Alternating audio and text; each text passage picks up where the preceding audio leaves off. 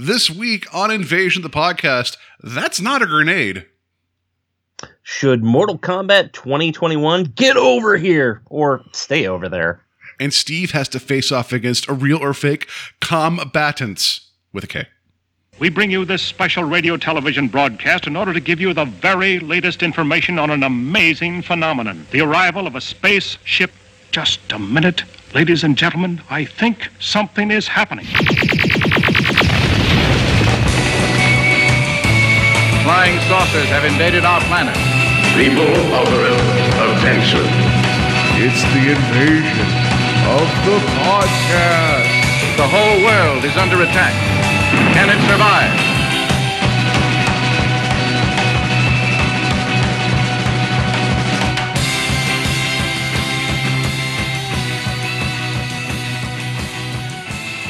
And welcome to Invasion the podcast, where we try to take over the world one listener at a time. Uh, my name's Paul, and uh, and my challenger this evening is Steve. Hello, everyone. And we don't we our, our special powers are um, sitting near microphones and drinking and talking. That's our what was it? Arcana, Arc- Arcana. Uh, I don't know, whatever they called them. Special Mortal Kombat powers. Yeah, I, I don't think uh, I I believe that we've both been bestowed those gifts, so I don't know that Mortal Kombat really uh, brought them out of us. To be fair, much like Sub Zero in the film, um, when people see me coming towards like a diner, everybody runs away too, you know? So, um, just for unrelated reasons. So, yeah, we're going to be talking about 2021's Mortal Kombat that's currently available on HBO Max. Spoilers, uh, just let everybody know there's going to be spoilers. Um, and we're going to talk about our thoughts and feelings about the movie. And also, the greater conversation I think it's going to be had is um, like, it's it's a video it's a film adaptation of a video game. Uh like what would make a good film adaptation of a video game? So that's i think that's where we're going to be with that. Anyway uh that's coming up soon. We have um we have a game involving uh, real or fake mortal kombat uh characters that i'm going to challenge steve with. That's going to be fun. Hope everybody enjoyed our conversation last week about clerks 2 uh, that was a great film to revisit, and I'm glad that we did. Uh, and now, for everybody's um, entertainment, because I know this is a favorite part of everybody's show, um, Steve, what did you do over the weekend? Because we now have 20 minutes to get all this in. I don't know how long it's going to take. Uh, well, I uh, ate out in a restaurant for the first time What? in over a year. what? Yeah. Oh, no. What? Wait. What? Okay. Yeah. yeah, my wife and I uh, went to Melt in Avon Lake, and uh, or I guess it's just Avon, and uh, it, it was uh, it was good. Um, although the reason my wife specifically picked Melt was the Facebook page said that they had pinball uh, with photos on their website or the Facebook page of uh, pinball. We get there and there's no pinball machines. There's arcade games, but no pinball machines. And she loves pinball, and she's like, "Well, we could have just stayed home and gotten it delivered." I'm like, "Well, we're out. Like it's the first time, like in over a year that we're going out." And then uh, uh, we had uh, our dinner. i overpaid for a few drinks, and uh, it was good. Good. Like, did it, like, were you like actively like, like was were you like hyper aware of everything? Because it's like that's a, this is a restaurant. What's that noise I'm hearing? It's like these what, other people. Like what? And like, like you see a child walk by. It's like what are these small things? And like you just like you know just kick over the table and get away from them.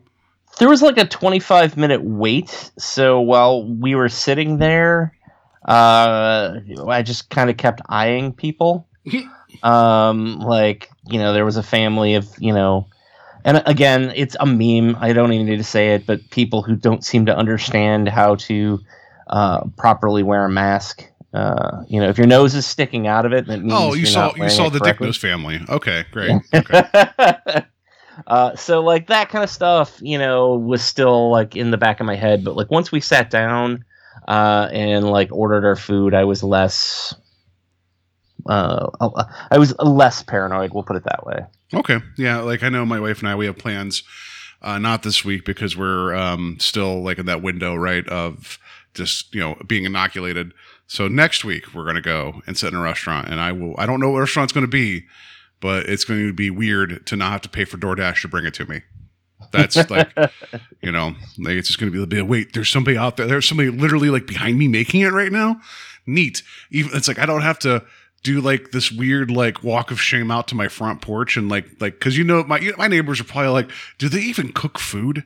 Like, I just you know I, I just feel like every day they're like, there he goes again. Like what? Like do they even like what do they spend money on? You know, like Well, the thing that I wonder about is is that like uh so like we over tipped. Um I think we tipped close to like 30% and uh just because we know that they're not at capacity, we know that restaurants. Now I can't speak to Melt. Maybe Melt's like you know the Costco of restaurants, and that they pay like their employees really well. I can't speak to that. I don't know, but I do know that food service workers, particularly those you know working in restaurants right now, um, there's a lot of talk about like, oh, they won't come back to work because they're not getting paid well. Well, maybe pay them better. yeah. Um, but yeah. I just want to throw out there if you guys are returning to restaurants, you know, please keep that stuff in mind. You know, those people who are, are bringing your food are, you know, doing it in reduced situations where there's less customers and less access for them to make a living. So please try and compensate them for that. and they've been putting themselves on the front line in a lot of ways, uh, like kind of against their will, you know. So yeah, I agree with that. So, but yeah, uh, good, good that you guys got to go out. Sorry, there's no pinball, but you know, now that you guys will have the opportunity to find pinball elsewhere, you know, that's it is weird that they showed it on their page though and advertised it and it wasn't there, but yeah. you know, they must have replaced it at some point, like with the arcade games, and just never updated their Facebook. like the sign outside says, uh, you know, Melt Avon, home of world famous pinball. You're like, okay, great, we gotta go. Like, what? Like, you know, it's so we walk in and we can clearly see the video games and my wife's like where's the pinball and the girl's like the what she's like the pinball she's like we don't have any pinball so kathy was kind of stewing on it for a couple minutes and then as we're sitting there she's like on her phone she pulls up the facebook page she's like look look right here i'm like i didn't think you lied about it. Like you don't have to convince me. I'm like i you know like I'm- when I'm you're, good you're sitting there ordering free. food and it's like i'd like to have the sandwich and pinball please. It's like well but that's i'm sorry what? That's not on the menu. It's like i don't know. It's on your page and the customer's always right, always right. So i want pinball please. Thank you. So yeah, that was uh, that was Saturday. But the I did, did want to mention real quick before we move on. Uh, the, the night before was uh, week two of uh, the last drive-in with Joe Bob Briggs, and I got to view a movie that I'd never seen yes before. i'm glad you're bringing this up because I, I forgot to ask you about this uh, Uh, yeah cool I f- haven't rated it on Letterboxd. I keep meaning to. Uh, I would give it probably four stars.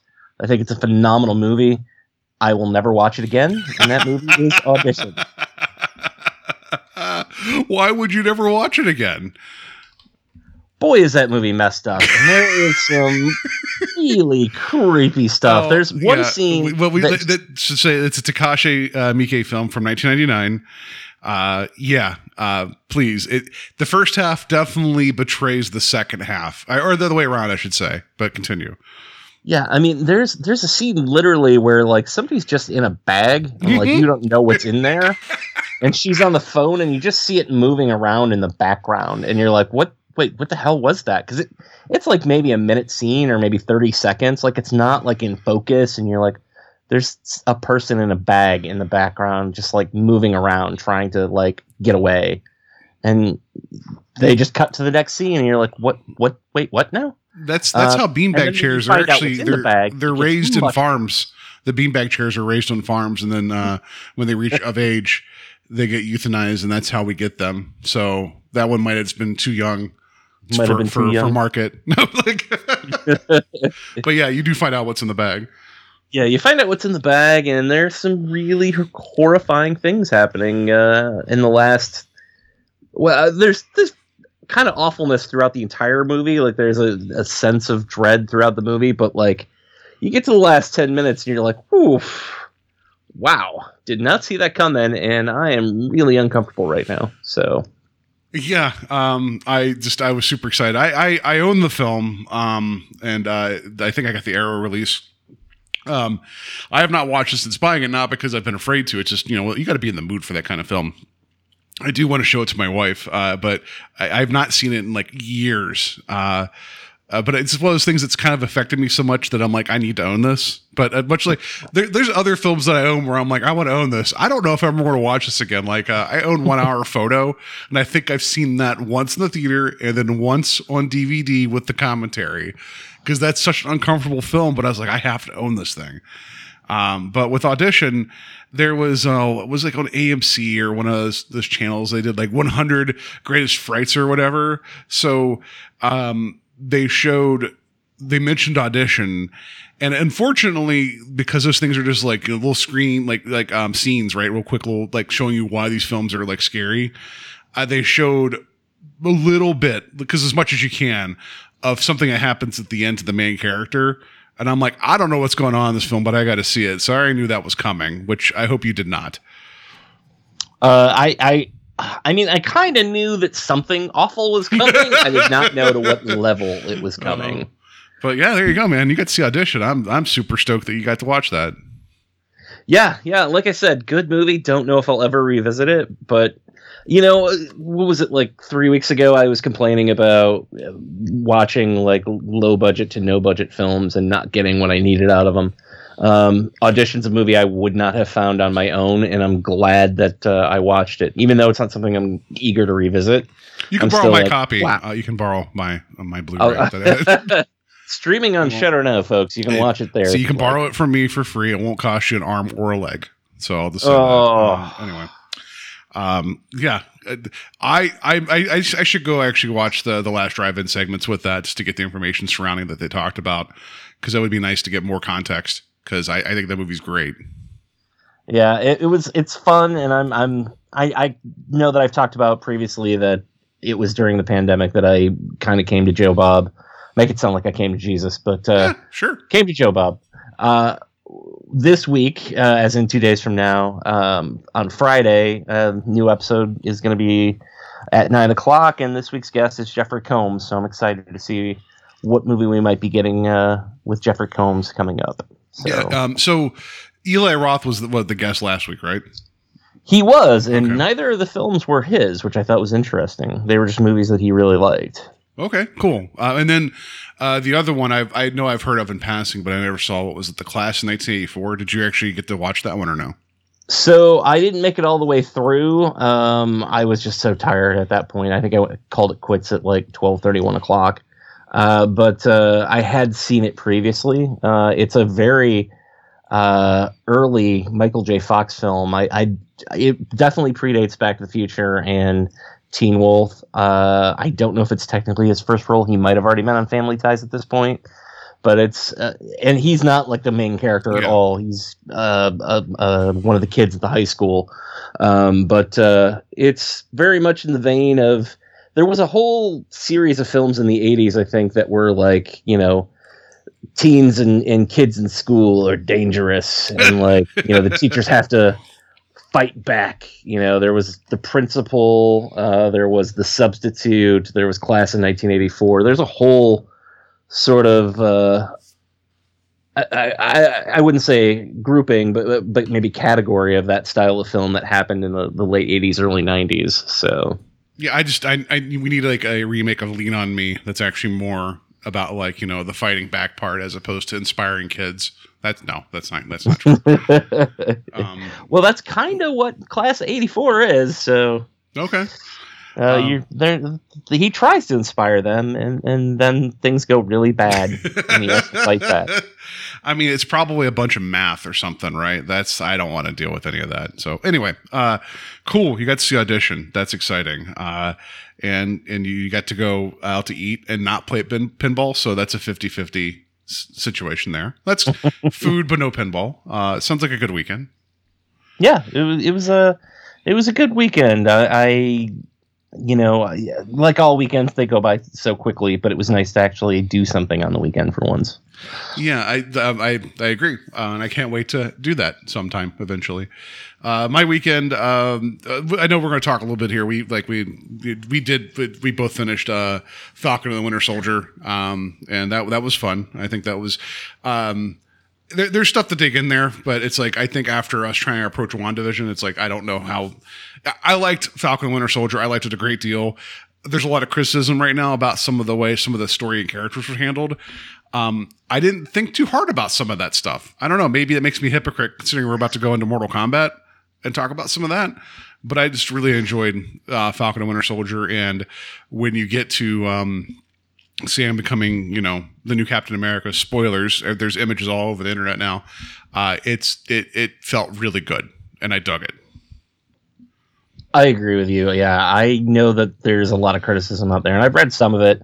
I, I will say, if there's anything that I agree with, it's that the reveal of Power Broker isn't really that big of a reveal. Yeah, Like the the mystery really isn't there, um, which is funny because Power into Mephisto reason. Like if you remember division like every week you know people had all these theories about you know different characters either being mephisto or mephisto's involvement and yeah. you know it it, it, it none of that happened with uh, falcon and the winter soldier and i was kind of surprised by that and i i understand some of the other criticism i don't know that i never necessarily agree with it but i think the biggest thing to applaud the show for is, is like tackling race in a marvel superhero show like guns a blazing like and they did a great job. Like it just they they, they, Yeah. they didn't shy away from it, and just what was a Bucky statement about like you know I don't think I, I considered what it meant to have uh, what was it I forget the exact wording, but like a black Captain America or a black man hold the shield. It's like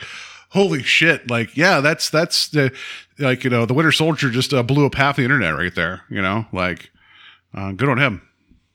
Yeah, and I mean, for all the people who are, you know, uh, fighting against what they call social justice in comic books these days, like it's always been there.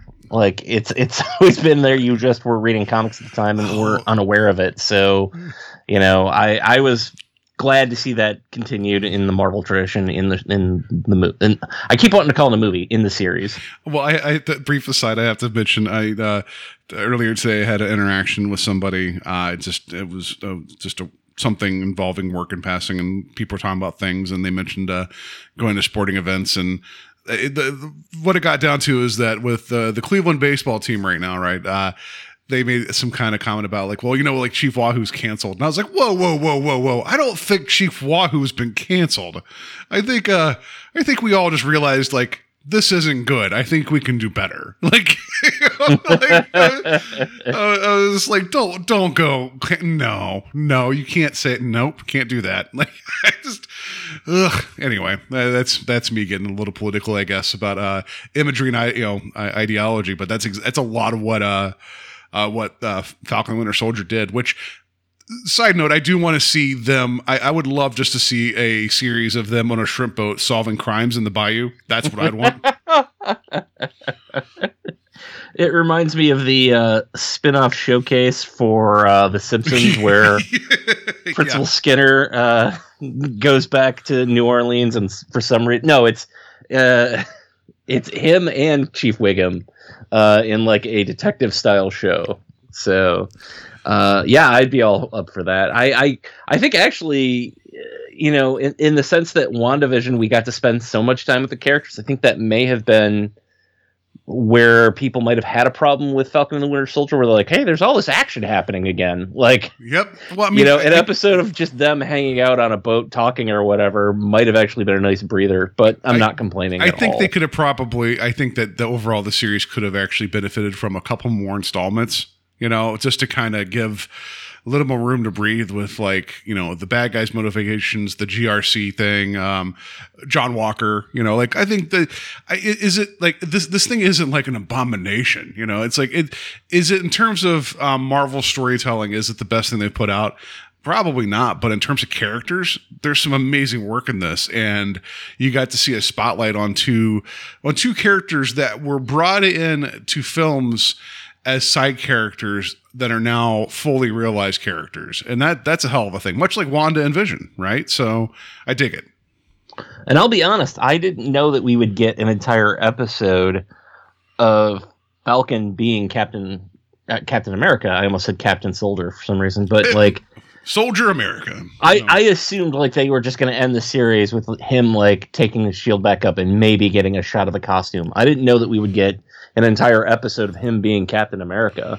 Yeah, and Uh, just the so way I he, was really impressed with that. the way he was just like all over the place too was amazing. I just loved how it's like there was the the, the notion of like he he's now accepted this mantle and he he's going to be the Johnny on the spot because that's what that's what Captain America would do, you know. But then he, uh, you know, I don't know. I just I would love to have like been a fly on the wall watching Chris Evans watch that. You I, know? you know what I would have loved to have seen actually was just an after credit scene where you know they they cut to somebody watching TV where uh you know Buck I'm sorry not Bucky where Falcon Sam is announcing that he's Captain America to the media and he's having that discussion basically with the the senator um I, I would have liked to have seen just like they cut back to somebody who's watching it on TV, and like you see that it's an old Steve Rogers, and then he holds his glass up and sort of tips his hat, and you know credits. I thought that would have been like a nice thing. I wish we would have gotten a moment like that, but uh, overall, I, I imagine that that not only is Chris Evans probably thrilled with what they've done, but like you know, if there is some sort of return for him in the future, it'll be interesting to see how that plays out. Yeah, so we we watched that. That was great. Uh, people should check it out. Spoilers: uh, uh, Falcon does become Captain America, which if you guys didn't think that's how this was going to end, I don't know what to tell you because I mean that's directly from the comics, uh, in a good way too, right? I mean, both Bucky and Falcon have had they've had the shield in the comics, right? So.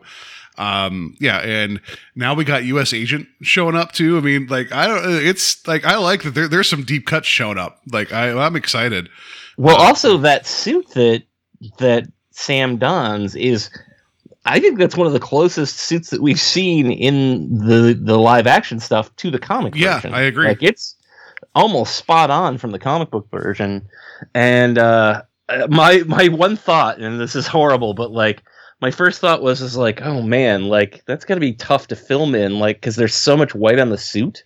Like he can't touch anything No, because if like no. a a stain gets on the suit, Yeah, like you know, you've got to keep up continuity and everything. But I'm like, well, I'm sure they have multiple suits or whatever. But my first thought was just like, oh, because in my brain, I know, like, you know, I, I'm always terrible. I don't, I try not to wear anything white because immediately I'll spill spaghetti on it, even if I'm not eating spaghetti. What, what, whatever, Um, whatever sauce is associated with the food that I'm eating, sloppy Joe, taco, whatever. Yeah. I, I need to find an appropriate colored shirt so I look like a respectable human being. You know, I get it. Yeah. it will make its way its way to me. So I, my immediate thought was, oh no, he's going to get something on that nice white suit. But uh, yeah, a great suit, great show. Uh, I'm I'm on board. They have announced that Captain America Four is coming from the same people. So yeah, I'm I also like that see what it is. the suit was developed by Wakanda, so you know they figured out how to keep that thing clean. You know, they're like, listen, you know, we've been. It's like we're like, you know, everyone's like Tony Stark this, Tony Stark that. It's like bullshit. Like we're way ahead of him. That, that suit, it's self cleaning. You know, or whatever. you know what's going to happen.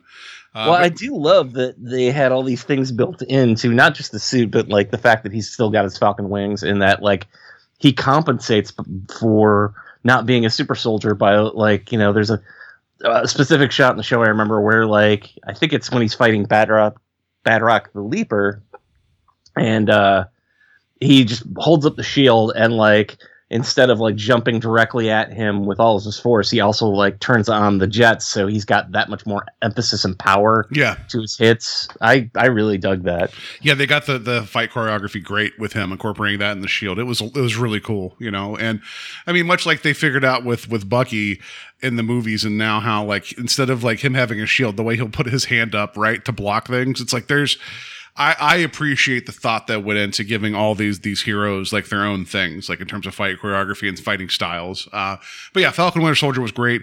Um, I am now one episode out from being caught up on Invincible which has actually been really really cool. It's the I- know you know what it is. When let people at home listening, it's the animated uh, series on Prime that's based upon Robert Kirkman's book Invincible, which I had not read. So a lot of this is just new to me, uh, and it's like. I'm, I can see why they couldn't have done this live action because it would have been way too expensive, and I think people would have been turned off by just the amount of gore uh, that shows up in the series. But it's really cool so far. I have been meaning to sit down and watch Invincible because I have not read the series, and I was like, well, this will be a nice little surprise in that I really know nothing about it, and I just haven't gotten to it. You should like I mean, it's it's cool like i'm not going to give anything away it's just uh when when there's collateral damage there's collateral damage like this is like this is in your face of the reality of this but there's also like the exhilaration of being a hero I, I just because the main character, the kid uh, that's playing Invincible, like you can tell he loves being a hero, but there's times where he does things. It's like, hey, I saved the day, but I clipped the side of that building. Shit, you know, he has to go over, and it's like, oh, that's real people, you know, and like, so there, there's things that happen, and uh, and basically his father uh, is uh, that world's version of Superman. So like, how how do you live in that shadow, right? And then also it's like it deals with the whole question of like, you know, hey, that's Superman. What if what if he decides that he's done with us? That you know, there's a lot of those questions too. Uh, it's cool though. The soundtrack and it's is really great. Um, was uh, Gillian uh, was it uh, Jacobs uh, from Community? Uh, she voices one of the characters as well. She's fun. There's there's some decent humor here and there, so it- it's not complete. Like it's not a slog, but when it gets violent, it gets violent. So I guess if people aren't into that, you know, viewer beware. But I'm I'm digging it. Uh, Zachary Quinto plays a character named Robot, and it's like you you pick the guy who played Spock to voice a robot that sounds like that sounds like Spock. I'm fine with that. You know, I, I, I don't think we ever. I, I know that we've talked a little bit about the the Kelvin universe or whatever, but I, I, I always thought that Quinto did a, a, a great take on or had a great take on Spock and did a, a, a really good Mhm. uh, Spock. Uh, and I know that there's a new guy playing Spock in one of the series. Yeah, he was on Um, Discovery. He's actually not bad too. It's just the way they write the character for Discovery was a little different, but he's not a bad Spock. Like But I think both those guys got the Nimoy. Like the Yeah. the- yeah. Well, I was just gonna say Zachary Quinto. It was my roundabout way of saying that, like everything that I see him in, he's always really good. I we watched that series NOS4A2, Mhm. which uh, he was in for two seasons. Uh, well, it only lasted two seasons, but he was in it, and uh, he was playing a character uh, who has a, a, a without giving too much away. There's different sort of ages of the character, so there's times where he was under like an incredible amount of makeup and uh, times where he wasn't, and he was great throughout the entire series. So I think, I think anytime he shows up, it's usually a take notice kind of situation. Yeah, and he's good at it, and uh, it- it's a pretty much an all-star cast in terms of the voice acting. So it's it's really good. Um, oh, what's, what's his name? The gentleman from um, Walking Dead, who Steven Yeun, uh, who recently was in a, is a Minari, the film that's got nominated. He got nominated for Best Actor too, I think, in the Oscars. He's really good as the main character as well, and I. I it's neat. Like, I mean, if people, if you like the boys and you want more of this, like, I, I guess realistic take on superheroes is the way to put it. uh, The sense of like, it isn't just like uh, cows and capes and good guys versus bad guys and hooray, we saved the day. Like, there's consequences for actions. Then this is a good, this is a good like um, bookend uh, series compared to the boys um, and it's awesome. And the the gentleman who does the character design on the series, I, I think, was the artist that worked with Kirkman on the series. So it looks, from what I from what I can see, at me being a, you know a noob with all this, a noob Saibot, if you will, um, it, it looks exactly like the comic, and it's cool. Yeah, I will have to check it out. I I, I know that the, the first season's only like eight or ten episodes, I think. So Yeah, I, uh, like, I think it it's up to seven. like huge so deep yeah. dive to. and each episode's like 40 minutes so it's not like you're going to be you know burning like so much time watching it and and, it, but- and also trust me it will hold your attention the cliffhangers for the end of the episode you're like okay well here we go again you know like so so yeah um yeah that's that that's that's my that was my weekend was watching a little bit of invincible playing some video games uh just laying low until i can until i can go out into this irradiated hellscape that is uh the world right now um so yeah that's uh that that's going to do it for for us talking about that let's just get to let's just get to some news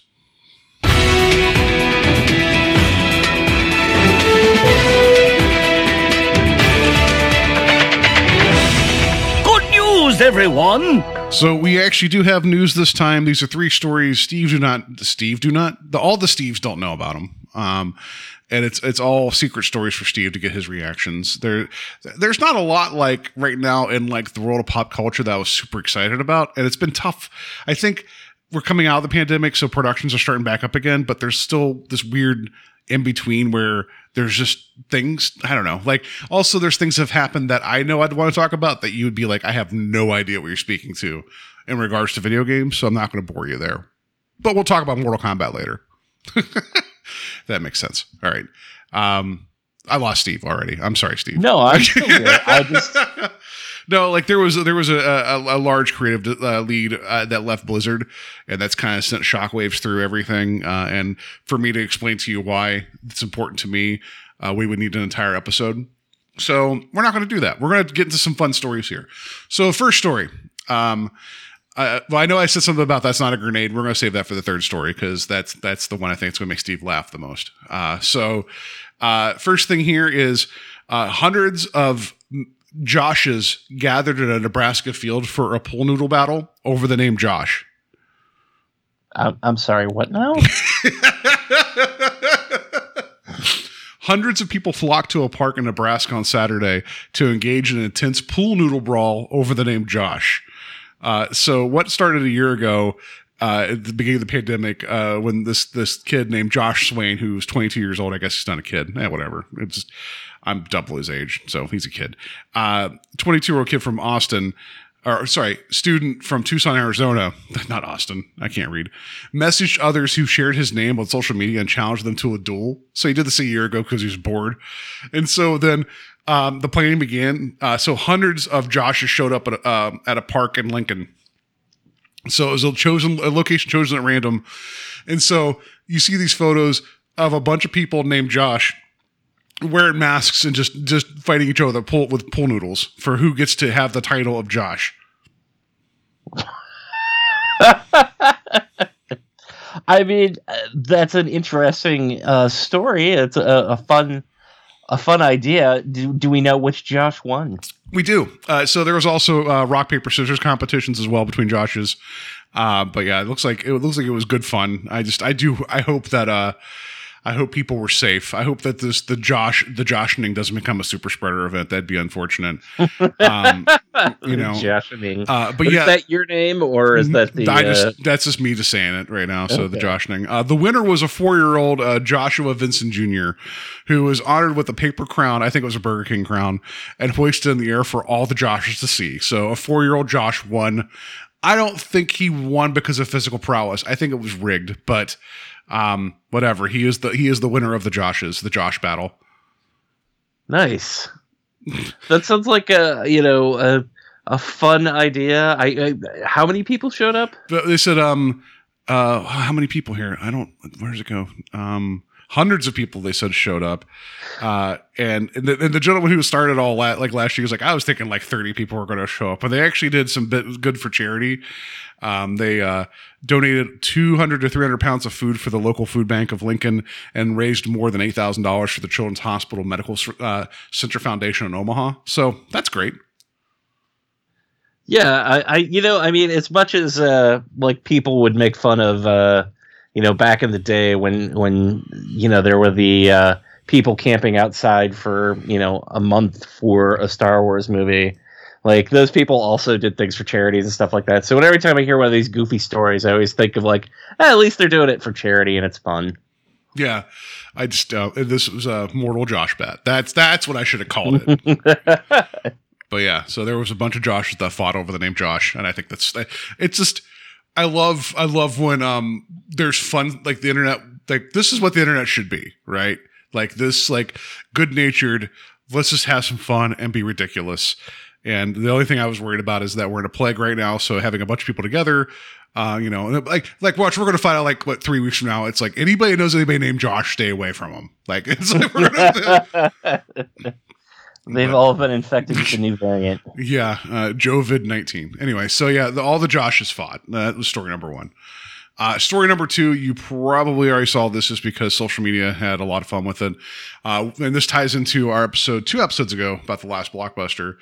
Uh, woman charged with felony embezzlement for not returning Sabrina the Teenage Witch VHS 21 years ago.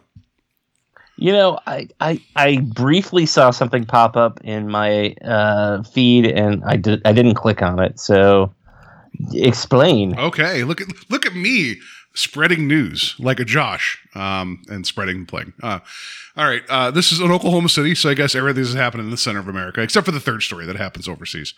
Uh, a VHS movie rented more than 20 years ago has come back to haunt a woman in Texas. The problem is she never returned the tape she allegedly rented in Oklahoma. Now it's landed her in some serious legal trouble. Um, so let's see here. What happened? Uh, they um, because of the, like because she didn't rent the, like she didn't return this tape. Um, they, it, was assigned a felony, and she didn't know about it um because she's a wanted felon for this VHS tape. And she she had to go she went to go change her name at this uh, courthouse recently and then she found out about the felony like the actual charges uh, for felony embezzlement. And so she was flipping out I, as all of us would be right? And then when she found out it was because there wasn't a VHS tape returned like 20 years ago like the whole thing goes along she's like I don't even like she's like she blames like her ex-husband. She's like i've never seen this. I think he rented it for the kids. I don't know where this is. It's like who in their right mind would know exactly where a, like a vhs that they rented 20 years ago is unless they're that one person that's like screw you blockbuster. I won you know? Um but yeah this uh she believes now and this is the like I, this is the real sad part of the story is that because no one ever told her um she said, you know, over time I've applied for jobs and not gotten them. So she wonders if background um, checks I kicked her out because of this. And I think that's a valid concern. You know, so uh, because this actually happened in what was in Oklahoma, she's actually considering legal action to maybe sue them because since they never notified her, and like, but this might have kept her from getting like gainful employment, like you know, successful gainful employment. I'm not, I'm not sure of her final situation now. I think she has grounds for some actual like you know damages here. I guess I just, you know, I mean, I didn't even think that was a thing that you could like have that criminal of an Like, offense for. Felony Like, embezzlement. Like, where's the embezzlement? You kept a VHS tape. and and just so that I understand, it would have been Blockbuster who reported her, so that the charges would be. Is that correct? Oh, I, I was. I don't know. Um, let's see here. It was. I don't think it was Blockbuster. Um, it doesn't say here in the story specifically. Um, let's see here.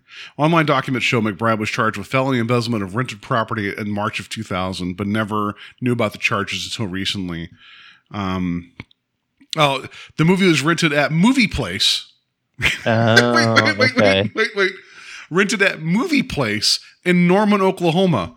Uh, you know, like, like Steve, where do you like? Let's Saturday night. Where do you want to go? Let's go to Movie Place. You know, um, And then afterwards, we'll go uh, and pick up some food at Food Stuff. at Food Stuff, at Food and Stuff, right? That was wasn't that the name of the store in uh, Parks and Rec? Food and Stuff that uh, Ron Swanson like going to. He's like, I get It was. yeah. We're going to movie place and then the food and stuff in Norman, Oklahoma. But the movie place closed in 2008. So you'd think also that um that would have been like, well, they can't collect. I think we're done now.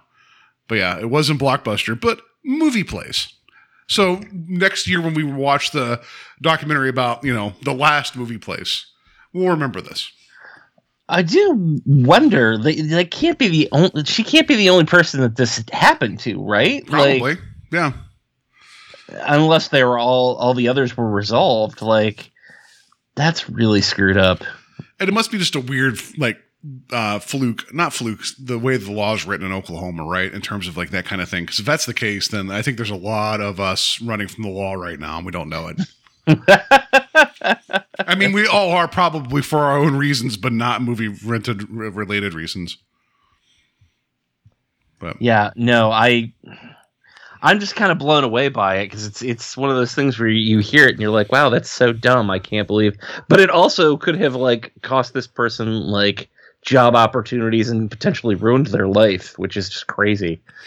Yeah, that's what I'm saying. Like, I mean, to, realistically though, because if if it said fel- felony embezzlement without uh, without any context, and you're applying for jobs, of course it's going to be a red flag and kick you, right? So, man, I don't know that. So it's a funny story, but uh, I think I think compensation's in place, you know, and then they should also be like, well, here's here's the trade off, like.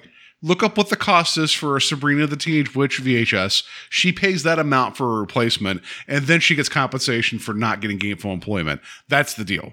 You know, so you pay your twenty bucks, and then you you know you work out like the the you know the potential potential tens of thousands of dollars that you've lost out on over the years, right? So Yeah, that's crazy. I just I, I agree with you. Yeah, they, there should definitely be some compensation for that person. So, all right. Uh, last story here. Uh, uh, so, um, this is over in uh, Passau, Germany. A, a jogger notified police after what they looked what looked to be an unexploded grenade from World War II in a forest outside of the town. A bomb squad from a local commu- a local municipality of Hasenberg arrived on the scene and, upon investigation, discovered that the grenade was actually a rubber sex toy. Uh, the story this is from Vice. it's a bit more specific. and It's a butt plug. That So let me get this straight. Someone called this in because they thought it was an unexploded grenade from World War II. That's very specific. well, I mean, you know, I don't know. You're running around Germany. It's possible, right? Like, I, you know, sure. Um, so, all right, I'll read you the rest of this too. um, uh, the bomb squad. This is all. This this story is written like. This is from the AV Club, so it's the this article is always a little bit more snarky, which I love how they report on some of this stuff. Uh, the bomb squad was able to more quickly determine that they hadn't found an old explosive because the bag of the grenade was in also contained lubricant, two unopened condoms, and a USB cable. Uh, a statement provided to Vice, who wrote the story, by police explains with perfect deadpan that a search on the internet then confirmed the suspicion. Uh, there are actually sex toys in the form of hand grenades. So the person saw something that had the general appearance of a hand grenade, and but they also saw it in a bag with condoms and lube. So I don't know, you know, well, that that lube and condoms didn't come from World War II. I mean, we don't know. I don't know. I don't know what they did then. Um, no, but I just in, in, in you know in, in honoring our history on the show of when I find a story about um, something about weird sex toys, and, and, and this is in um, in honor of that guy running out of that store in Vegas with that what four foot tall dildo. Um, you know, I forgot about that. yeah. So the the butt plug was not a, like was a butt plug and not a grenade. But you'd also argue that anything that's going in and out of the butt could also be hazardous and explosive. So I don't know. Anyway, uh, I, I guess I guess it's good of this person to call, be like, oh, I think there's a bomb, and it's like, that's not a bomb. You know, just much like I'm sure like any um, person that works at uh, at an airport with luggage and having to see x-rays of things you know? I'm sure there's plenty of times that they, they thought they, they thought they saw bombs but they were just you know uh, butt bombs or whatever. But anyway there you go. So crisis averted. You're welcome world. Thank God that person called it in. yeah so there you go steve Are, were you happy with all our stories tonight we uh we had uh some joshes fighting it out we had a woman that her life could potentially have uh, been altered in unfortunate ways of not returning sabrina the teenage witch and someone saw a butt plug and called the police how do you feel about the stories we've talked about I mean, you definitely ended with a bang. I'll leave it there. Woohoo! I like it. All right. So, um, yeah, all right, I think we're going to leave that there right now. We're going to leave that on the long side of the road for the bomb squad to come pick up. And we're going to get into our discussion about 2021's Mortal Kombat. And now for our feature presentation. All right. Well, speaking of butt bombs, we're going to talk about 2021's Mortal Kombat. Oh, did I did I tip my hand uh, a little bit here? I'm sorry. I I don't know. Um, I, I know I'm ruined the segment already, but I just wanted to say butt bomb real quick. Uh, but so, but the reason I asked Steve if we could watch it this week for Invasion is because not only like it's on HBO Max right now, and I like that Warner Brothers is actually releasing all of their films like so you can watch at home safely for the year. I think that's a great idea.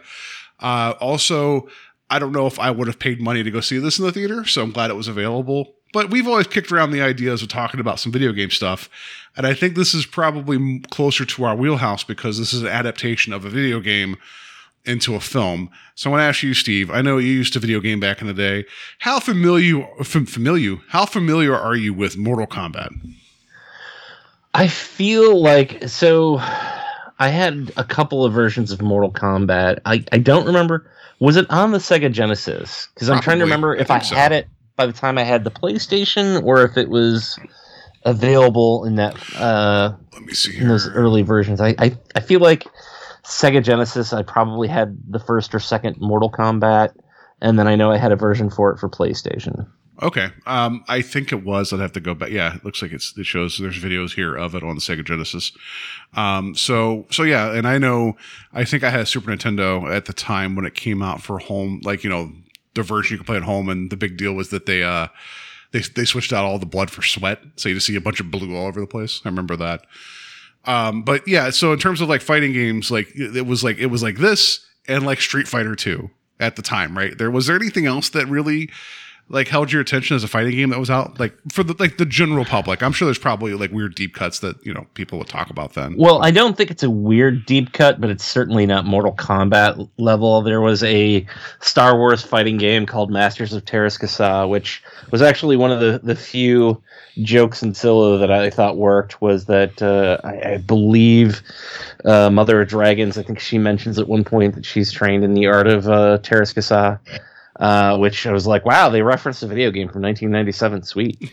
Um, but that was the only other fighting game I think that I had. Everything other than that were games like uh, your Sonics, your Mario's, and then with the PlayStation, I think uh, Twisted Metal was probably the game we played the most. I don't know that that equates to being a fighting game, but it was two people against each other in s- combat as cars. they're they're like that that is a property that like i know they like there's been talks of making like a live action twisted metal. I want to see that. Like that's that's like that would be great. That would be so much fun. But so mortal kombat's been obviously like this thing and like you know in, in, in front of us for what uh, almost 30 years right and it's been a fighting Which game crazy to think about it. yeah. well, I mean, I'm seeing advertisements now for the 30th anniversary of Deadpool, which I'm like, that's accurate, but not. But anyway, because I mean, the character's been around that long, but not the way that we know him. You know, like, you know, you should be like, it's the 30th anniversary of Deadpool's pouches. You know, his uh, his anyway. Uh, so. Um, with this game series has been around for a long time. It's been you know reinvented, reimagined over time, and it's been like this thing that has been always there, and it's always stayed relevant in terms of like being on like the fighting game scene. And what originally drew people to this, I think, origin like initially was uh, with Street Fighter. That was more the pixel art, where that was um, 16-bit, you know, actual like character design, drawn, animated. And though Mortal Kombat itself is animated, it used like actual people for like however they did like the actual like transition to pixels, but they they used people like actual human beings, right? Except for uh, Goro, because I mean I don't think he exists in real life, and if he does, I'm terrified. Um, so I think that uh, gave it a little bit more uh, interesting footing, and also the fact that they they they really leaned into the violence with the fatalities and like just the brutality of it. Um, to say that the storyline for this, you know, it's developed. There's this big mythology. Uh, you know, I've never really followed it. It, it's just you know, for a fighting game, all you just be like, oh, why are these people fighting? Well, it's tournament. They're fighting each other. It's like cool, but then you have to attach all these stories, and I don't think the Mortal Kombat lore has always been its strongest point. But people still are drawn to the series, right? So then, did you um, did you see the initial film in the theater, the first one? I did. Uh, it's interesting because I saw it. I saw it in the theater after talking to my partner on the Saturday Slasher, Ryan Cassandi. At the time, he had saw it, and I was like, "How is it?" He's like, "It's not great." He's like, "But I will say that every time the Mortal Kombat theme kicks in, you'll want to like get up and just fight." I'm like, "All right." He's like, "It's it's dumb and fun, but he's like, it's not a good movie by any means." I'm like, "Okay." And I remember going and seeing it and being like, wow, it's not great, but it's a stupid kind of fun. Um, and I did a little bit of a, I didn't watch the entire movie. I did go back and watch some clips on YouTube of the film uh, in preparation for this. And I gotta say, boy, it really looks cheap. Like, I, I, I remember thinking at the time, like, okay, well, it's a special effects heavy movie, and you know, I remember thinking like, oh, they they probably didn't spend as much money on it as they would like a bigger t- title. But I mean, Mortal Kombat was huge already at that point, so I don't know that I had a justification for it. But in my head, I was like, ah, you know, whatever. Um, it makes the special effects in Spawn, which would come two years later, look like you know, I, nothing against 1997 Spawn, but boy, there's some really rough Yeah. effects in that movie. Mortal Kombat, looking at some of that footage, I'm like, wow, I can't believe that was passable as existing in a, a film that played in theaters. Like, if you told me it went to direct to video, I'd be like, okay, that makes sense. Yeah. No, I remember seeing the theater. Uh, it was it. Uh, it came out uh, in oh 95 so i was in high school still and i remember having fun with it that was like around the same year as like street fighter the film which was like way worse like both are equally bad for their own reasons but i remember having a lot more fun with this one. And by the way i just want to point out that the next film that uh, paul w anderson would direct would be event horizon two years later. Like think about that. The think about the jump from mortal kombat to event horizon. Um and then and then he went downhill from there anyway but um i don't know like he almost got x-men because of his handling of mortal kombat by the way that's not that's not what we're getting into but i know that was a thing and he almost got that film because of his handling of a lower budget and action Wow, I I don't know. I don't know that I watch Mortal Kombat other than the fact that you're dealing with multiple characters. Maybe that's the reason, Mhm. but there's nothing effects wise. I mean, with the exception of uh, the the fact that there's a physical Goro, I think was impressive, and it was mainly a you know a puppet and.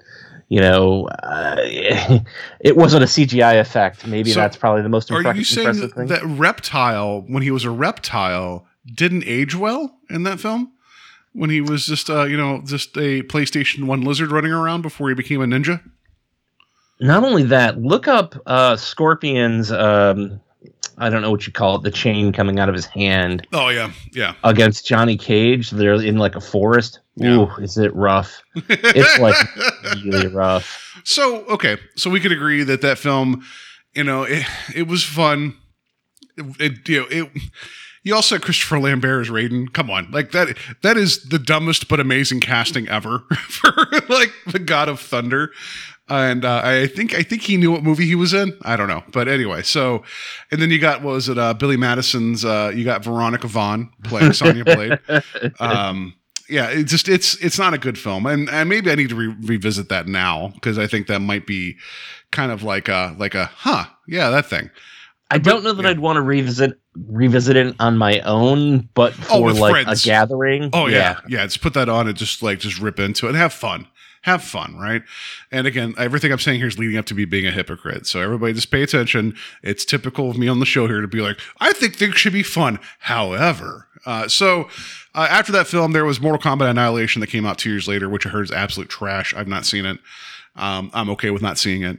Uh, but then, so fr- from that point, there had been various attempts at like bringing this back to like the big screen. Uh, there was, um, oh, was it Trachtenberg? I forget his name. He was, um, Dan Dir- Trachtenberg, maybe uh, he directed, um, oh, Cloverfield. uh, yeah, but he was also did some Agents of Shield episodes as well. He did a lot of them, Hmm. um, and I think that's because I think he actually did some uh, like uh, web shorts, uh, trying to get like um, trying to get like a Mortal Kombat series kicked off. So like I think he did. I you know, here I am wouldn't be like uh, saying everything wrong about that, but anyway. Uh, there was other times to try to get this going, and there's different ways to try to make this a little bit more gritty. There was talks of making something more gritty because after the, the, uh, the um, Batman Begins and The Dark Knight, everything had to be gritty and dark. So there was a there's a web series out there of Mortal Kombat shorts that is a little bit more gritty and dark, and I don't think that's wrong. It just never got like into bigger production. With that being said, um, I think this is a franchise that could be um, like an interesting film series because now, like we just talked about our conversation about Falcon and Winter Soldier, about how you like the incorporation of um, Sam's like you know flight and fighting style, how there's real thought put into fight choreography, um, and you're seeing that in a lot of productions now. Um, like this could be a really great time to have a, a really fun Mortal Kombat film. And then one was announced and we saw a trailer and the trailer wasn't bad. And then like you know people were excited and then the film came out and then we watched it and now we're about to talk about it. And i don't know where to go with it other than um, i feel bad that i made steve watch this. So uh, to start the conversation, I realized that after a month of episodes in which we talked about everything from Freddy versus Jason to Justice League to um, Well, Clerks 2, yes, but I don't know that that really applies to this conversation. Um, Godzilla versus Kong. I realize that it puts me in a very odd position. Um, uh, my argument that with Freddy versus Jason was is it gave me what I wanted from it, and I didn't expect much from it, and it was dumb but fun. I then held that against Godzilla, and I I incorrectly said that I shouldn't have used this phrase. I, I said that I wish it would have been dumber, uh, so it could have been more fun. It's plenty dumb. It's just so full of itself and up its own butt, trying to be more complicated than it needs to be that it Up, loses up its, own fun. butt like a grenade shaped. Yes, a Kong-sized grenade. oh man! All right. Yeah. um, with this, I realize that there's not a lot of water that I can hold making criticisms because my my big complaint with this film is is that uh, you know it, it wants to have its cake and eat it too. It's big and dumb, but it's also not very fun, which I think is part of the problem um, with Kong as well. But it's not like it's trying to be Kong versus Godzilla. Like Kong versus Godzilla felt like it was trying to be a serious movie. Like it wanted to be this big, serious, epic Well, movie. It- I think I think epic's the right word. I don't know if serious is the right word, but I think epic. I, I mean, to be fair, like I mean, I, I mean, I know I know what you mean. Like it's trying to be like this is a blockbuster. This is you know the reason you go to the films to get to the you know the your brains blowing out of the back of your head because it's a spectacle. It wanted to be a big like fun spectacle. Like I don't And know if I don't know if serious is the right term for that. even Justice League had this thing of this pretense of like, this is what a superhero movie should be. It should be this super adult and and you know you shouldn't have any fun during four hours. Like yeah. it, it- if you see a hot dog, you just put it in your pocket. You save it for later. You can't have it now. use it to get your job at the pet store. Um, that said, I, I I watched this movie and and I, I said this to you before we started recording, but the biggest complaint that I had was is that they literally just decided to write one character and no one else got to have a personality. Um, Kano in the film, and I've I've mentioned this uh, on my Facebook, um, but the actor who plays Kano is a gentleman by the name of uh, oh I just lost it. Josh it right Lawson. Josh Lawson. He was one of the. He actually also won the Josh bot battle That's true. um, with the pool noodles. But he was a character named Tate, the pharmacist on Superstore, and he was really good on that. And when I realized it was him, I was like, oh, I'm like, this makes sense. He's a funny character, and he's got like loads of personality, and like we're finally moving.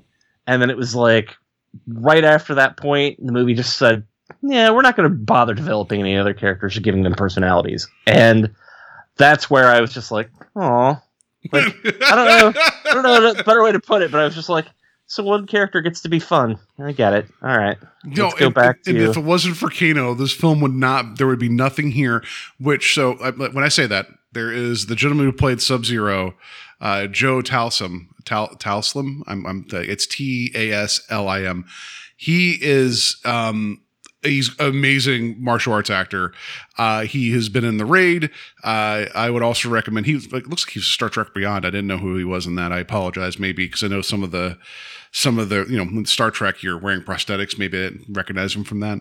Uh, but there's a amazing, amazing film. It's on, on Netflix. It's a, it came out in 2018 called The Night Comes for Us. He's like the Mhm. main lead in it. And if you want to see a film in which this guy just like it, it's it's a yakuza film, so it's like you know you can't trust anybody, double crosses, but it's like they give every reason to be like, oh well, here's 20 guys now, someone's getting screwed up hard. It's a really great film, but it almost makes you like numb towards the end of like, how much more violence can I take? But he's great at it. And when I saw that he was Sub Zero, I'm like, cool, this is going to be really cool. No pun intended about him being Sub Zero, but I like him. And I think he actually brings a little bit of menace to the character, but you don't know his motivation other than he hates the one family, and that's it. That's it. He doesn't like them, and also uh, he um, he can he can really just chill your drinks real quickly. Yes. Yeah. Uh, he's very much like uh, Iceman in X Men Two when he uh, cools down that Dr Pepper. Well, and also like Uh, was it Hiroki Hiroyuki uh, Sanada Sanada? I I apologize. He was the gentleman who played uh, Hanzo. Uh, uh, that we saw at the beginning that he was being murdered by Sub Zero, and he eventually, spoiler, becomes Scorpion. Um, I like him too because I believe he was one of the leads in Sunshine, uh, which yeah, he was. The, he was also in uh, the Wolverine, um, which that's actually not a bad film if you've not seen that. The the one before Logan, the Wolverine's not bad. Um, I was excited to see him too because I liked I liked him a lot in Sunshine. Um, and I was really hoping there'd be more for both of these guys. Sub Zero gets a lot of screen time, don't get me wrong, but motivation wise, other than I'm angry and I'm immortal and I'm doing the bidding of another guy, I don't know. Uh, yeah, I agree. And actually, there are uh, you know they they make a small attempt with Jax and Sonya Blade to give them a little bit of a, a- of a personality. Eh, uh, the the guy playing Jax, uh, his name is uh, Mehcad Brooks, and uh, he's actually he's been in a couple things that I liked. Um, he was Jimmy Olsen on Supergirl, the uh, CW series. nice. Um, he's he was on True Blood, which uh, something I watched with my wife. Um, I didn't really realize that it was him watching this, but I also kind of realized that like he didn't really have much to do other than just show up and have his arms ripped off. like yeah. I hate to yeah. say that, but you know he's taken out within the first twenty minutes of the movie, and then we come back to him. I don't know, twenty minutes later, and he's got his robotic arms, and he has a few moments where Wait, like no, his no, no, no, no. arms. They're not robotic arms. They're like erector set arms. Let let's let's just get uh, yeah. He got his arms frozen off, and actually a decent fight with uh, Sub Zero. Which let's just like uh, like I I'm- I know we're going to go all over the place with this. When um when we see him when we see Sub Zero in like today's you know world going out from what was it out outworld what was it yeah it's outworld Yeah, right? it's Outworld. outworld um because the whole thing is like uh was it Shang Tsung is like nah I know we've won the last nine tournaments and this 10th one would give us domain over earth because uh, outworld is just a gravel pit that's all outworld is is just one big like hey you guys looking for some like some loose gravel for your you know for I don't know. Like it's just I feel like it's one of those places you drive by. It's like I just see a bunch of big trucks just moving rocks all over the place. That's Outworld. Um, it's like the, we- the way I thought of it was is uh and we could talk a little bit more Yeah. about this uh, as we get into the discussion but it reminded me of any time that there was an after credit scene showing someone talking to Thanos yeah, or yeah, uh yeah, uh, yeah, you know they're just sort of in this void where they're on like a asteroid and there's colors behind them Yeah. and that's about it Yeah, so so Shang Tsung was in Gravel World, and he was like, "Listen, if we win the tenth tournament, we can go to not Gravel World." But he's like, you know, we're bad guys, so we're gonna we're gonna screw with everything and make sure that Earth doesn't have any fighters. So they send Sub a Zero tournament or a tournament. Yeah, yeah, yeah. But yeah, or yeah, because the tournament's coming, and he's not allowed to interfere with the tournament. That doesn't like. I like how it's like. I like how he's bending the rules of like. Well, I mean, once the tournament starts, you know, we got to we got to play it straight. But nothing says that we can't mess with people before the tournament. Like how how would that be if like the week of the Brown Steelers game that like Thursday the Steelers showed up and just kneecapped everybody and be like, sorry. It's not during the game. You can't hold us against us. Like what? Like, like you know, like preemptive striking everybody. It's like, oh, I guess Play we just, you know, fair now yeah. So anyway, uh, with uh, with that, yeah. So Sub Zero, like the first time he shows up near the diner, that's actually a pretty cool sequence.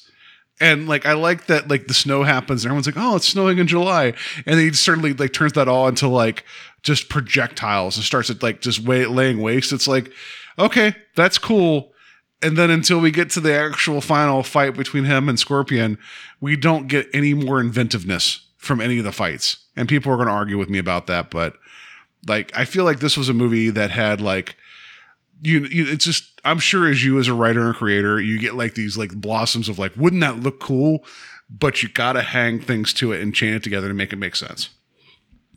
Sure, I, I think that the, so. The, the one other thing that made me smile during the movie was uh, um, I can't remember if it's Liu Kang who has the hat. Oh no, that's Uh. that's uh, that's Liu Kang's cousin. That is uh a constant pouty face, um, uh, Kung Lao. Okay, yeah. Um, you know, he has a, a, a uh, I guess he called it a fatality at the end of uh, his match, where uh, he literally pushes the guy. Well, he doesn't. Does No, he throw him through He, it, he or throw- does he? he- he throws the hat on the ground. The hat Yeah. spins independently, and uh, Nitara, which is her name, the winged woman that we don't know, like she is. Her backstory is amazing, which is nothing at all. And she swoops in, and he moves out of the way, and she uh, uh, she log jams herself against that that hat and gets cut in two. which is weird because it's it's a highlight for me in the film, and I couldn't even remember how it occurred. I'm like, yeah, it's like a, a like a a giant saw, but it's his hat, and I'm like, but I don't remember how we get there. I just remember being like, oh, that's cool.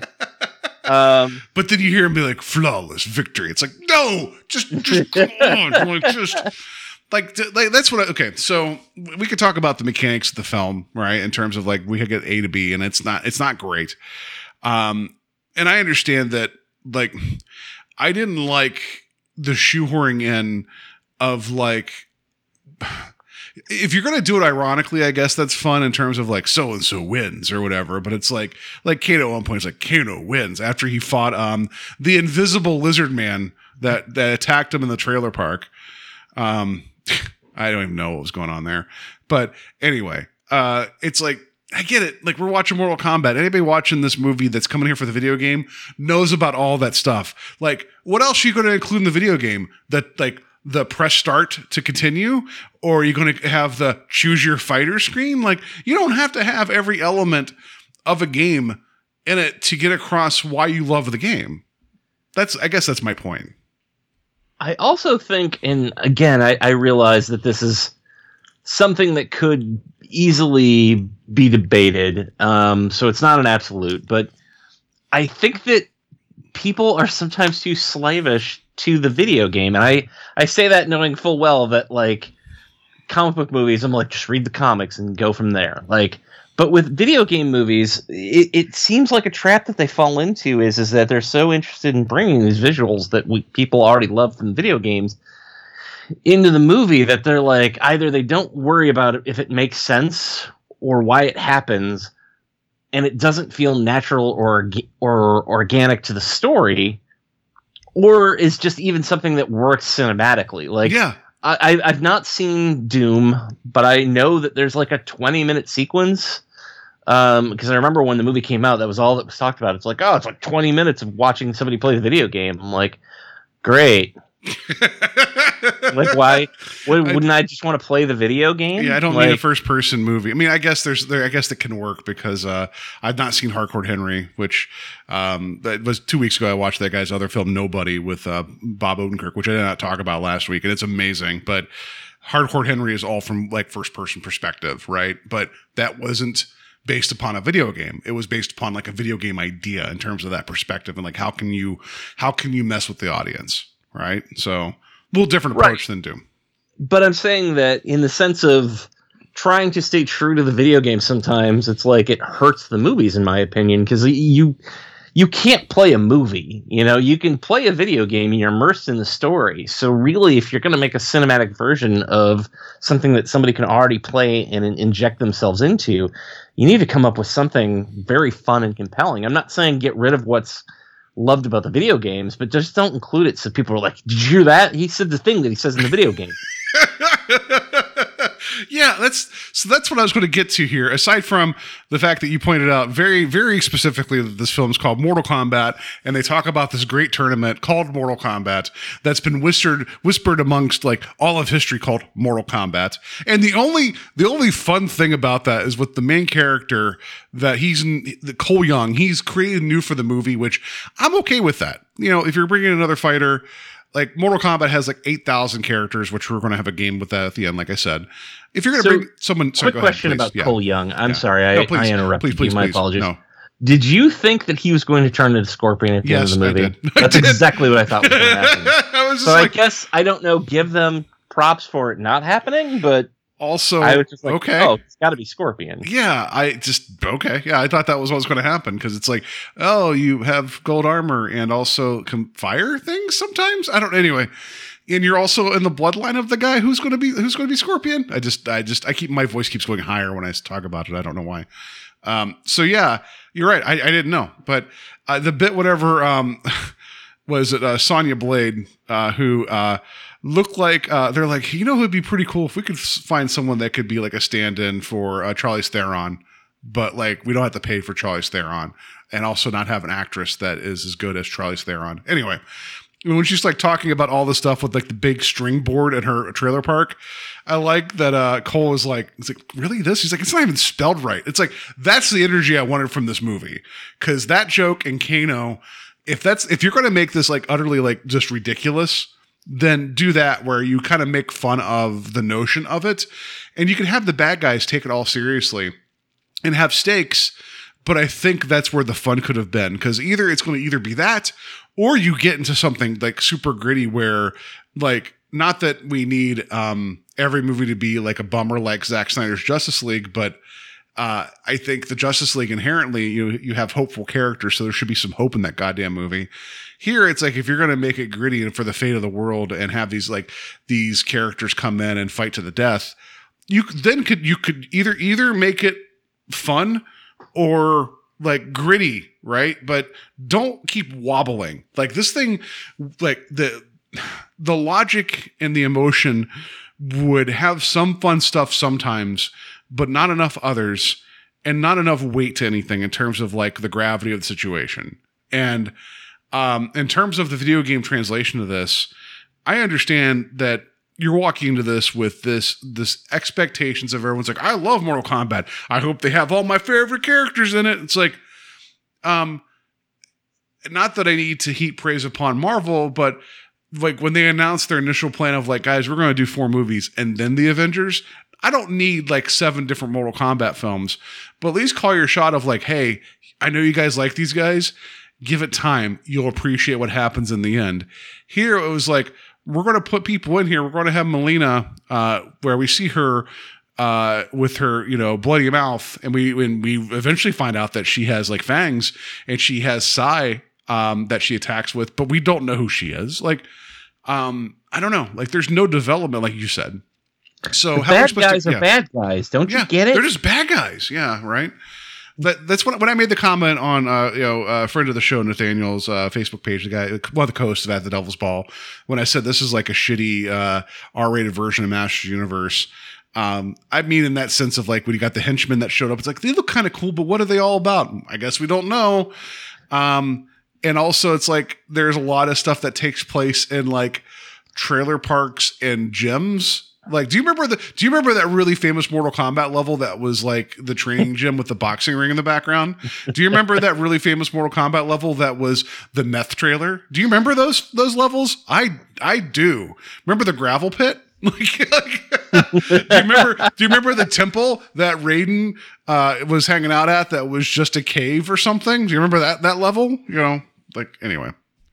I, I do know that this is also going to contradict what I said earlier about the first Mortal Kombat, the 1995 film, uh, where I was talking about how cheap it looked and how bad the special effects were. But there was part of me that watching this, I kept going, why is Bloodsport with Jean Claude Van Damme so much more compelling than this? It's it's it's it's not a great movie by any means, but it's far better than Mortal Kombat. It is. I mean, aside from the, the, the, the 40 minute flashback and a flashback at the beginning of that film, um, the idea of him going, uh, like, cause he's being like forced into this tournament and it's like in the, and it wasn't the, not the Forbidden City, but I know it was like this whole like underground thing, right? All of this.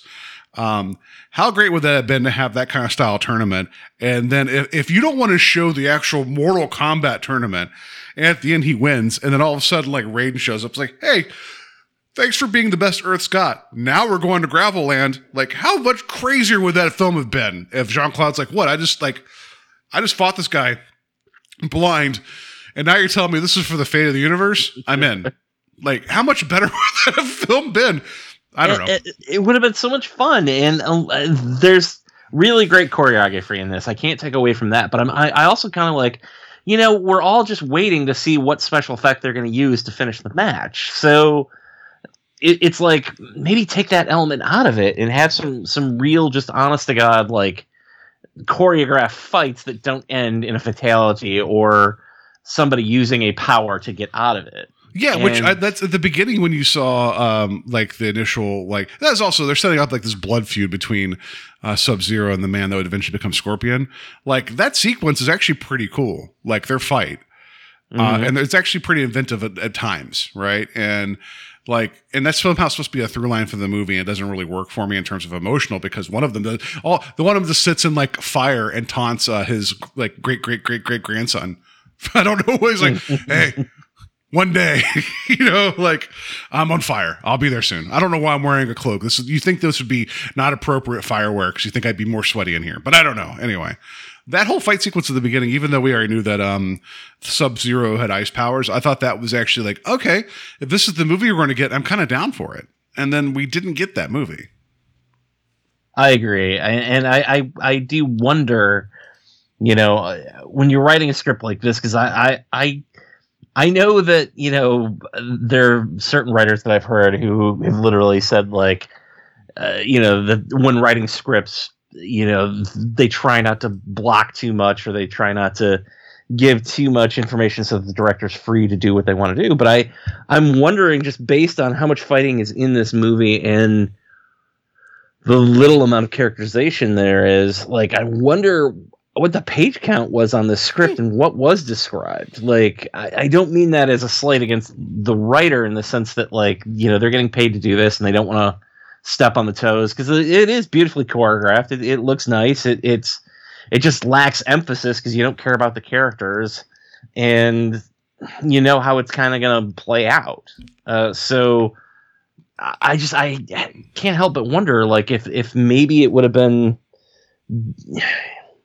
a lower budget approach maybe not be the right way to say it but like a more street level approach to some of the characters might have been a better idea. I agree with that. Like, I mean, like this is like when like like a character like Iron Fist would be like perfect in there, right? Like you you got the martial arts and then then the Iron Fist. Like not them saying that you need, but you know, I'm thinking about like the the the the Netflix Marvel stuff, like like Daredevil, where it's like you know they have abilities, but it's all street level. Like I think I would be all about that because the whole notion of like the oddly specific birthmark being passed amongst everybody, like I get that you got to get from A to B sometimes to be like, well, this is why they're in the tournament. It's like okay, I guess, or they just got invited. I don't know. Like, is there like a, a March Madness for Mortal Kombat where it's like, okay, everybody, show me what you got, like Bloodsport, right? Um, but I like the bit whenever Sonya shows up after you know her um, dismissing of Kano, and then all of a sudden she has like uh um what was it? She could fire purple rings out of her forearms and she's like yeah pretty cool huh? I'm like where'd that come from? Like i know that's in the video game but like how did you figure that out? Because this is okay that's the thing they talk about this thing called it was it arcana? Where it's like with once you've been marked with the dragon you you have that special abilities or whatever. Um and it's like we got to figure out what your guys' special abilities are. So there's a lot of superhero origin story in this with some of the fighters. Um, and I know she's been fiending to get in, but it's like, how did she figure that out from the get go? Like, oh man, my arms are purple. Guess I can shoot them now. Like, it just there was no explanation for that. Uh, Jax, um, this is the part of the movie where I just completely checked out. Like in terms of like, all right, this is like it's one thing to turn your brain off. It's another just to have somebody be punching you in the brain and telling you like this. Jax has erector set arms after his arms get ripped off. We don't explain how they work. And Sonya's like convincing him to be like, you got to work the speed bag and, you know, and you got your erector set arms. And I, it would have been even better if they would have had him like, like trying to pick up like, um, like small prizes out of a, like a box, like a claw machine and him just missing every time. Cause that's pretty much, they, these arms are just, they're ridiculously puny. And then, he's like, but why am I even here? And there's a bit where he has to lift up a rock and his Arcana erupts. And somehow his special ability is to get like beefy technology based arms. Like, how, how is that a special ability to wish technology into existence? Like, he has Tony Stark arms now. Like, Where'd that ha- where'd that come from? Like I understand it's like it's just you just gotta let you let it go. It's like no, I call bullshit on that. Like you just can't you just can't wait like if it was like if they if he would have suddenly got like colossus arms or something meaning like you know like his erector set arms would have fallen off and he would have had new arms grow in his place like swamp thing and they would have been like covered in metal it still would have been bullshit but at least it'd been like oh he found the power within as opposed to um technology just appeared like i don't garbage pure garbage. Look, I, I'll I, I agree. I I'll admit that you know Thanos being able to snap half of reality out of existence is just as big of a like. Hey, Yeah, tho- you, you could call that to carpet if you tho- if you really those are to. science gems. Those that's real. No, but you know the point is is that that event is built up to and spent a lot of time and it and even an explanation is is offered i guess is the best way of putting it um, as to why that that's possible. Uh, we don't get any of that here. And it's it's interesting because i feel like this movie is made in an era where they want it to be like we we can't do this low budget. We've got to step it up. We've got to play at you know the marvel slash dc level. And it's like okay you guys kind of took the wrong lessons from the marvel movies you you the reason the marvel movies work is is because they get you to care about the characters i never care about anyone other than kano and he's a villain yeah, yeah. Um, it's uh, I'm glad he like I could just watch just the, the half hour film of just Kano. I, I'm fine with that. That's all I need now. Um, but yeah, like uh, yeah, he was the only one that actually got to have any fun or actually do anything in the film. Um, but like. It, it, if you if you figure out like okay well Jax is a character that he's in, now in the tournament and he has like you know robotic arms or whatever like you and I could sit in a room for a day and I think we would come up with like 10 better ways to get there. And it's you and I, you know, like we're not steeped in this organ. Like that's, that's like, I think, um, I think you and I have talked about before. And I brought up the point of like, regardless of how, like how big a budget is, it, it costs the amount of money to write the script.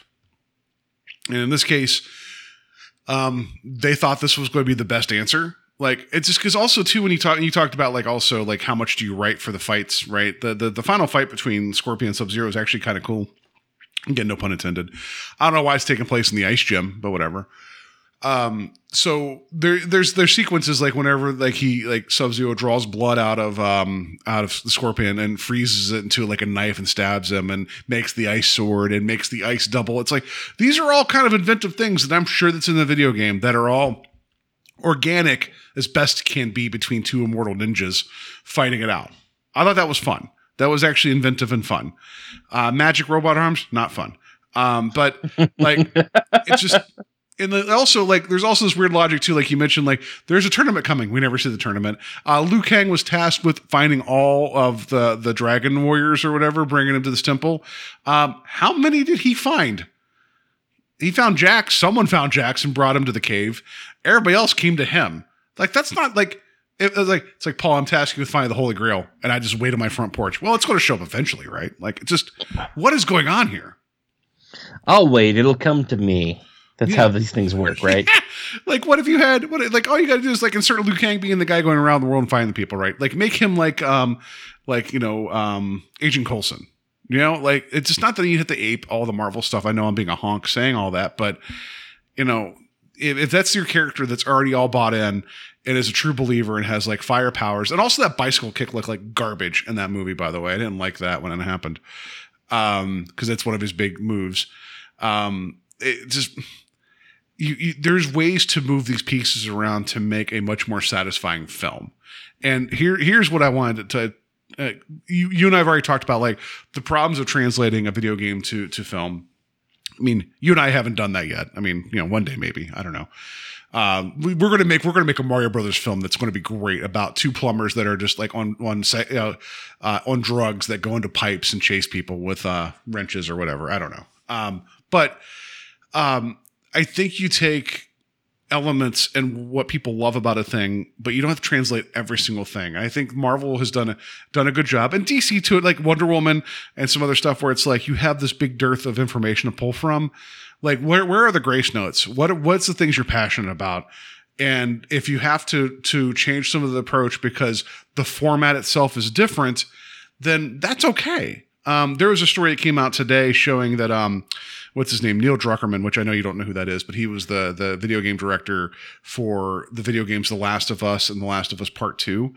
There's a Last of Us series coming to HBO, and he talked about how when that was originally going to be a film, he was like, "There's too much action in this." They kept wanting to make it bigger, and he's like, that's you know he's like there's a certain level of engagement that you have playing a video game where you need to teach the players certain interactions and certain functions so you have to have these areas but he's like we're making the story for a different medium so we don't have to have these gameplay elements all the time we can tell the story and get like to the heart of it and his statement there kind of sums up how i feel about this where it's like i don't need um, an uppercut like into the nuts of somebody i don't need you know, like I mean, it, sure. I know it's a move in the game. I also like that Kano was upset they kept getting leg swept. He's like, "Is that the only move you know?" I thought that was funny.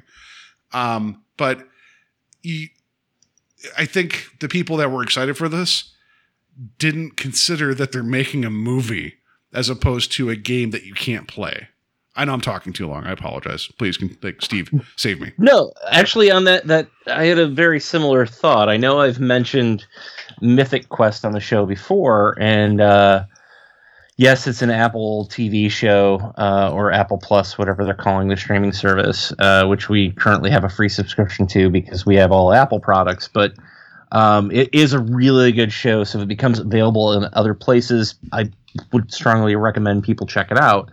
But there's an episode um, about a writer, or well, it's not about a writer. It's about one of the the main writer on the show um, talking to somebody who tests video games and, and plays the video games, and the tester is like never watched any of the cutscenes. Now, at the time, I didn't realize that a cutscene was a scene that took place in between levels or beats in the story. I I always just think of it in terms of film, where it's a cut scene in the sense that like it it was taken out of the movie. Oh, okay. But the whole uh, premise of the episode is of him, you know, going through and showing her various other like video games, like cutscenes, and trying to get an emotional response out of out of the tester who never watches them.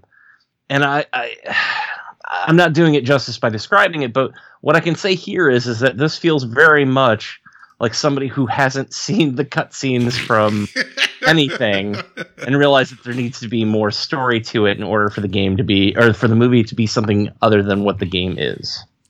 Um, I, I agree. Like I, um, someone I knew one time said they wanted to make like a, a grindhouse film, like a Tarantino style film, based upon Double Dragon, because the the storyline of Double Dragon is two dudes seem to love the same woman. Someone walks up, punches her straight in the face, and throws throws her over their shoulder and runs away. And these two dudes are like, "We're gonna go find that woman. Like, we're gonna go save her. So we're gonna beat everybody up in town. Like, like, like, like that. That's that. Like, make that like you know, like one guy wears red, one guy wears blue, and they just fight everybody. Like, that would be an amazing film.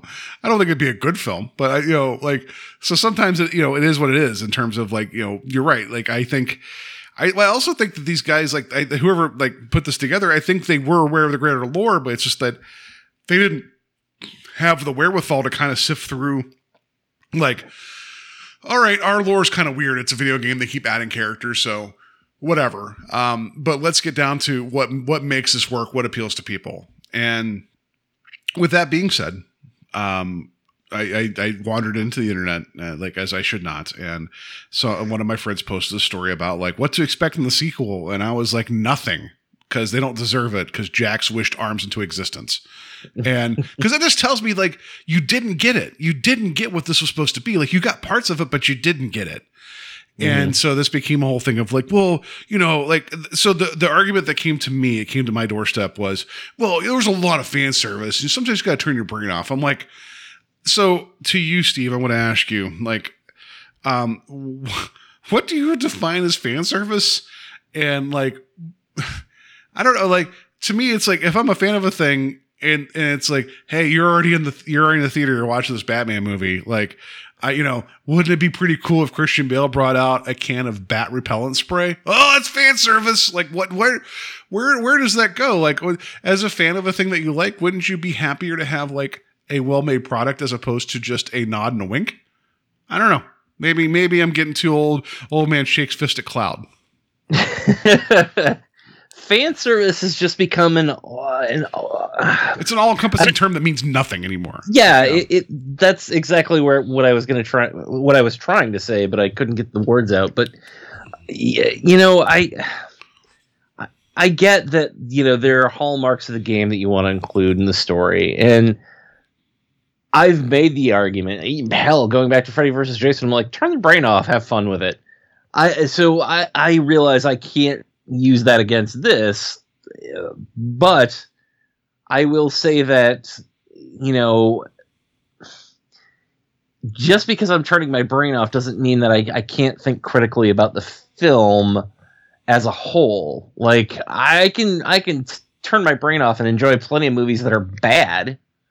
You know what I mean? Yeah. Like I can I can you know walk away from those experiences and be like, oh well, it's terrible, but I was able to enjoy it because of this.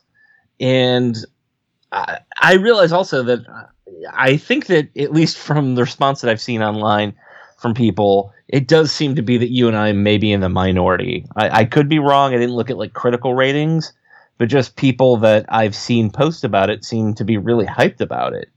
So I I don't know. Perhaps I don't have. I'm not coming at it in the the correct uh, way because I've made you know. This is where I fight with myself in my brain right now. There's Steve two versus Steve. fighting it out. Fight. Steve Tality. Uh, so I, I guess. Well, the fan service thing I think is just bullshit. It's just become too easy of a of a either criticism or a reason that people give for liking things. You know, um, you could say that you know Thor picking or I'm sorry, Thor, Captain America picking up uh, or catching Mjolnir and going after Thanos with it is fan service. Sure, maybe, but it's an earned moment and it's amazing when it happens in the film. It's a moment that even now, two years after the movies come out, like I think of that movie it, or I think of that moment and I, I just want to get up and cheer every time I see it. So like, is that fan service? I guess, but it's earned.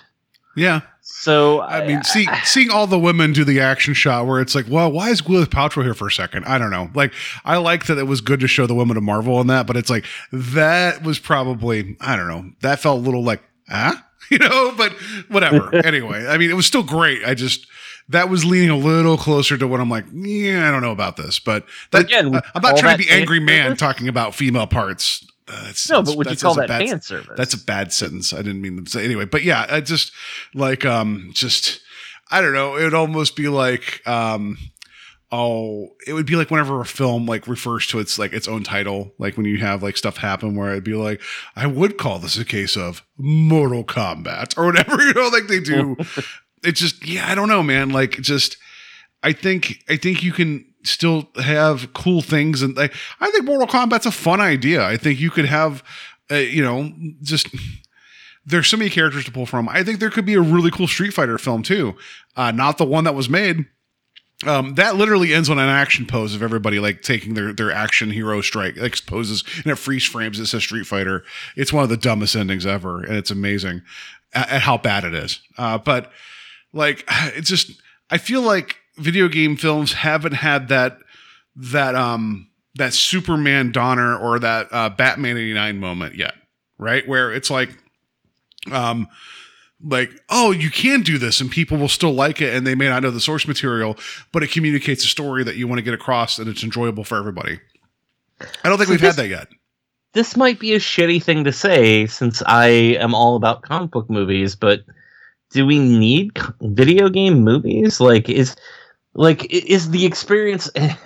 And again, I realize you could immediately say, "Well, isn't the experience of reading a comic better than the movie?" Yeah, in a lot of cases it is, and I've seen where uh, a movie can be as enjoyable or more enjoyable than the comic that I read. But with video games, like it's a totally immersive experience. It's completely different from a film. And I, I can't help but wonder if, you know, maybe somebody's going to crack the code, you know, and maybe it's not about just having a good story and good special effects and good acting and, and all the ingredients that you need.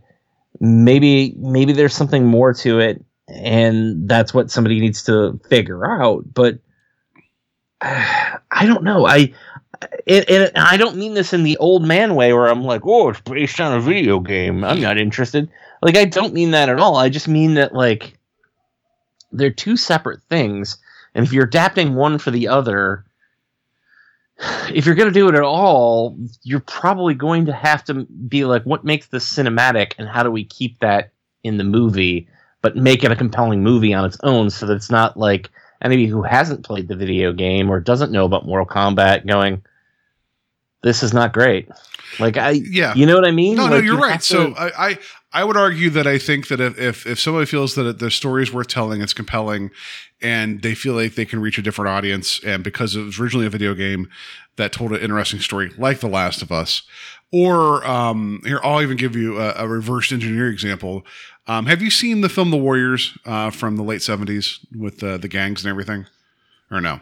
You know the Warriors. so the Warriors yeah. is a movie that I feel like I saw as a kid, but I don't have fun, I don't have memories of it. So that's fine, but um, yeah. it's one that I should probably revisit because there have been many a movie that I've firmly been under the belief that I've seen, and then found out I haven't. So the Warriors is fun. It's like it's not perfect, and it's a little it's a little goofy at times too.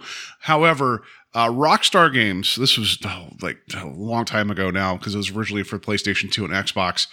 Um, Rockstar, uh, which they're the ones behind uh, Grand Theft Auto, like they're a pretty big deal. They decided to make a game about the Warriors. So what they did was like, we love this movie. Let's make a video game about it. So they asked themselves a question of like, hey, what makes this movie work and what can we do to make a video game?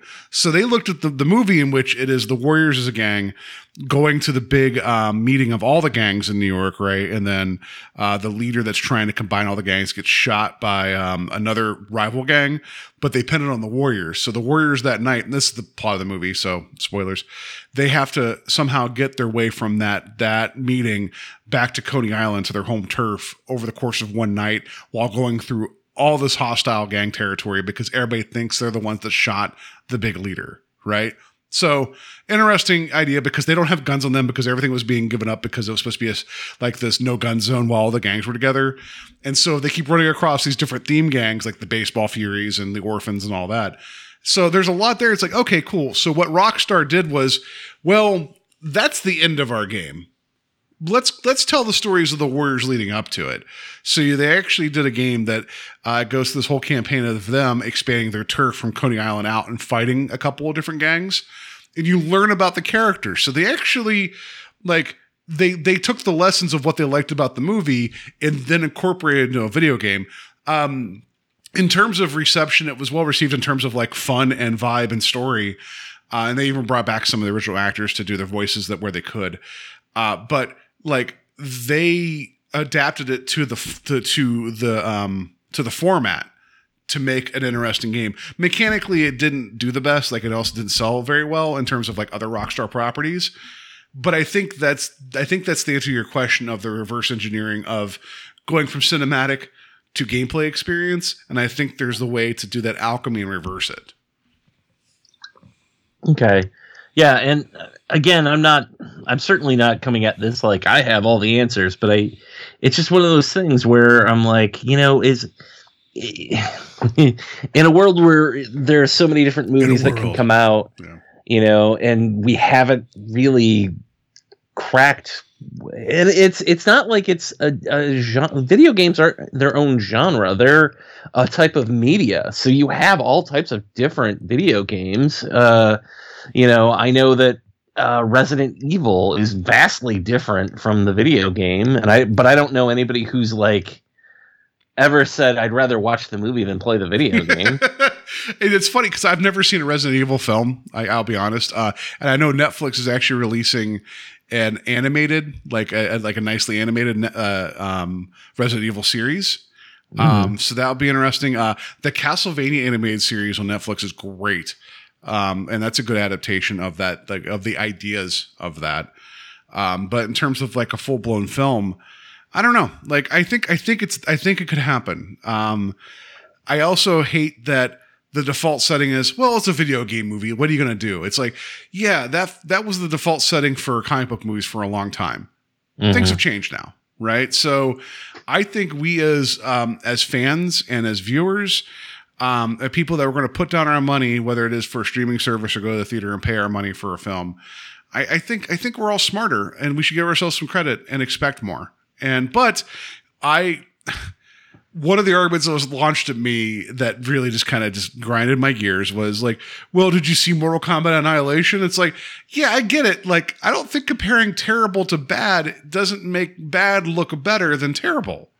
You know what I'm like? It's just like, you know, like, hey, it's like, you know, you weren't a fan of Captain America, the first Avenger. Did you see the TV movies or did you see the one, like the, the direct to video one? It's better than that. It's like, that, great. They all exist on their own and they should be judged on their own. You know, like it's it's I don't like comparing things of like, well, this existed before, it's the best we're gonna get. Like then in that case you're lowering your expectations. And if you feel better about that, that's fine. But I don't I don't think that gives points to something still falling on its keys.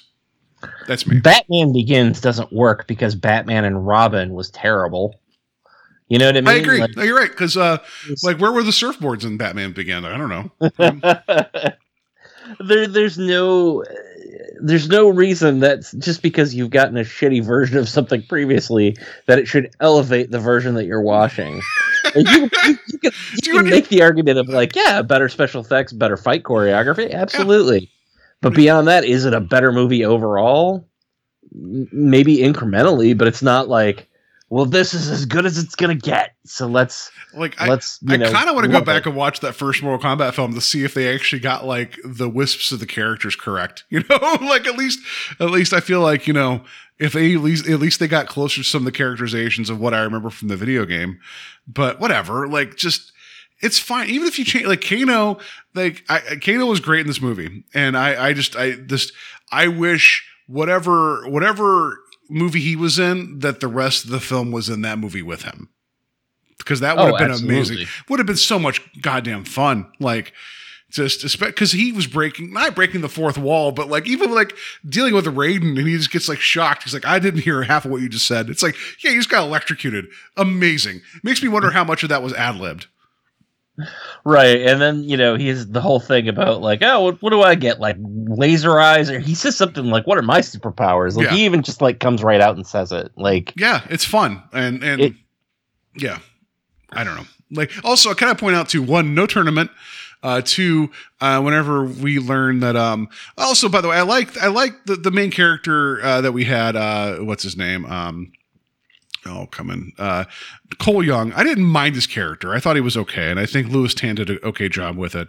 When we find out his power is basically that he can get the shit beat out of him and like kind of like return that energy, kind of like a Black Panther suit, right? You see it used one time and then it's never utilized again. Also, can I point out that um his whole thing is saying, "Hey guys, we're going to split up and take out all these other guys and then we're going to face Sub-Zero as a team." That never happened. like right? well, that never happens, and also, I. I know that they're trying to get you to be uh, sympathetic for him or invest in him because he has a wife and a kid, and they're, they're also trying to plug that through line that you were just talking about, like the beginning of the film. The first time we see him, he's he's uh, you know getting ready for a fight uh, in some sort of I don't know underground tournament that isn't Mortal Kombat. Like Yeah. maybe I would have preferred that movie better. Um, but you know there are people betting on it or whatever. Long story short, the whole idea is is that like he's the guy who shows up to get the kick, shit kicked out of him for two hundred dollars. Yeah. Like that's that's the the through line, which is fine, but it doesn't really endear the character to us. Like it doesn't it doesn't get us to be like, yay, I'm I'm in it for this guy. And like at no point did I ever think his wife and kid were ever in danger. Well, I, I do. I also like that they gave her a little bit of agency of like, hey, there's that forearm guy out by the the woodshed. I'm going to attack him. Like I thought that was at least they gave her a moment to distract the the you know the Goro that was attacking there. Um, it's just that also But, felt like, weirdly Imagine Universe if, to me. if, like, I'm sorry. Go ahead. You know, uh, 20 minutes in, you know, instead of Jax getting his arms broken off, like, you know, uh, Sub Zero shows up and just freezes both his wife and kid and then, like, does a, you know, Terminator 2 and just, like, hits it and they fall apart. yeah, Like, you'd be like, oh my God, what just happened?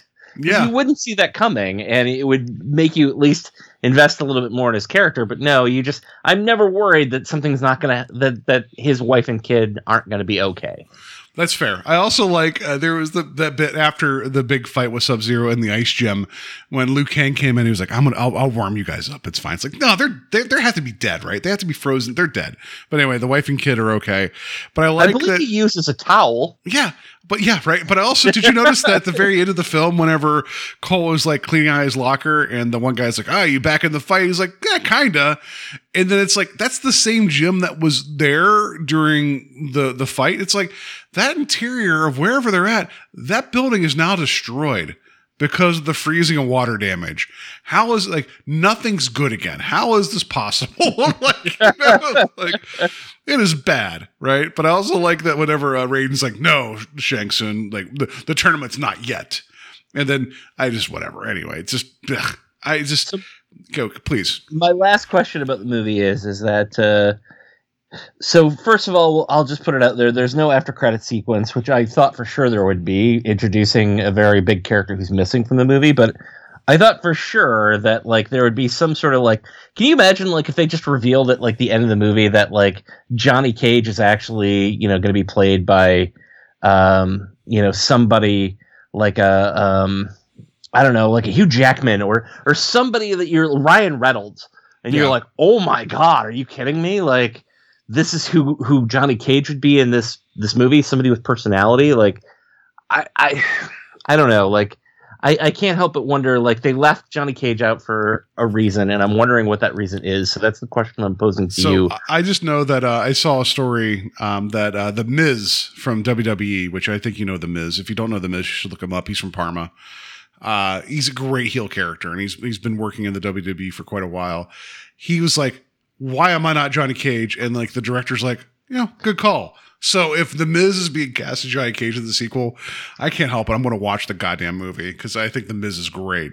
Uh because his whole his whole his whole gimmick in the WWE is that he's an actor, he's a film star, and like his entrance is always like you hear this this music where it says like, quiet on set and he always comes in like this like he's the entertainer like he's johnny cage like he like like i know he's not like this a-list like like you know uh, like ryan reynolds but that, no, that and would- I, that I would was, hold my I was attention. big there. no, I but you know what I mean, though. Yeah. um. So I mean, I don't mind that they didn't like include everybody because you can't, right? But so here, here I'm going to put this to you as we're going to wrap this up here. Um. So the director of this, uh, Simon uh, uh, McQuid, McQuaid, only film he's directed. He did a lot of uh, commercial work and got um some awards for that. So you can see that here. Um. Like one of the four writers for this film, but that's not necessarily true either because there's a lot of credits by because of characters. Uh, One of the writers is named a gentleman named Dave Callaham. Um, he has 17 writing credits in terms of like, scripts that he was, he actually has been working on. Uh, uh, the Expendables one, two, and three, and four. Sure, he's he's also worked on contributing to Spider-Man Into the Spider-Verse two. Um, yeah, uh, Wonder Woman eighty four, Zombieland Double Tap. Um, also, Jean Claude Van Johnson, which was I think that was the Amazon Prime series, was Jean Claude Van Damme. Mhm. But here's the one that's going to just blow your mind, and you're going to be really worried now. Shang Chi and the Legend of the Ten Rings.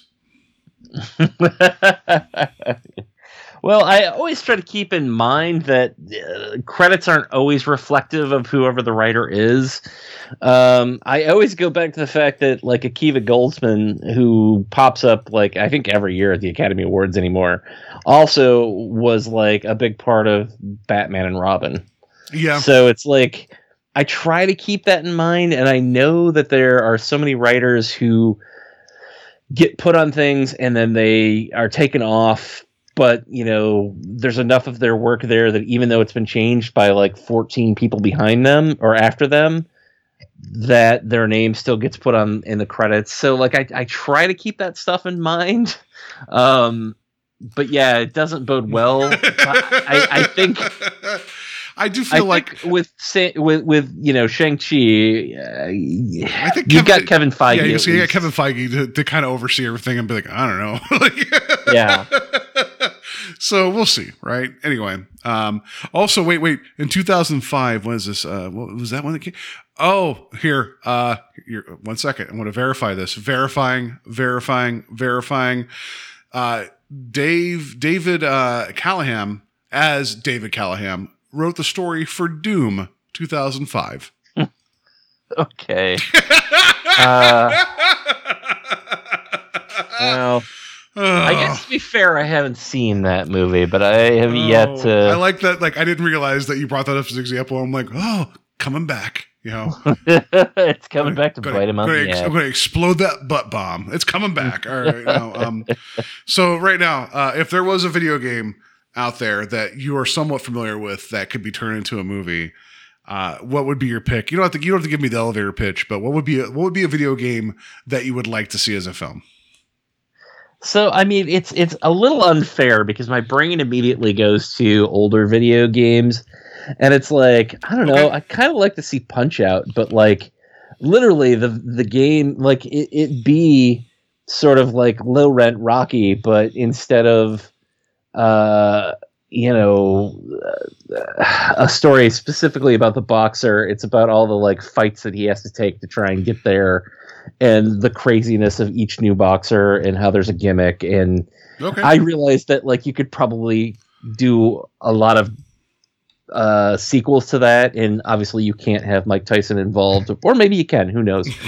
Um, but you know I, Halo I think is one that, that like I think people are trying to crack uh the the the code on. Like I feel like Halo is the one that's got a yeah. uh, and I'm saying this specifically from my point of view. Like Halo had a really great story.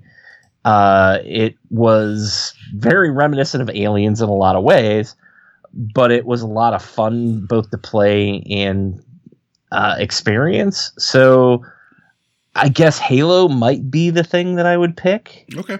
Um, but there's also a part of me that's like, you know what? Why not like a, a like a and I haven't seen Wreck It Ralph, so it's unfair to, to to use it as an example. But you know, like what about a Super Mario Brothers movie that looks like Super Mario Brothers three, but it's done by like the people behind Pixar or even the guys doing you know Spider-Man into the the Spider Verse. yeah, if like Chris Miller and Phil Lord actually got their hands on like a pixelated like property, I think that'd be a lot of fun. Yeah, I think that would be amazing. And I know that while I'm not a huge fan of Mega Man, I know that there's a lot of potential with that. Oh, Contra. Give There me you go. Contra. Yeah, give me a Contra film. man. Give me, you know, like two dudes, one wearing like blue, um, like you know, like like what do you like, like those uh, yoga leggings, and the other one wearing red ones, and they just run around and just shoot aliens and shit. That'd be fun. I'd be okay with that. Yeah, I mean it's it's aliens, but with you know But I don't need them to do like the flip jumps.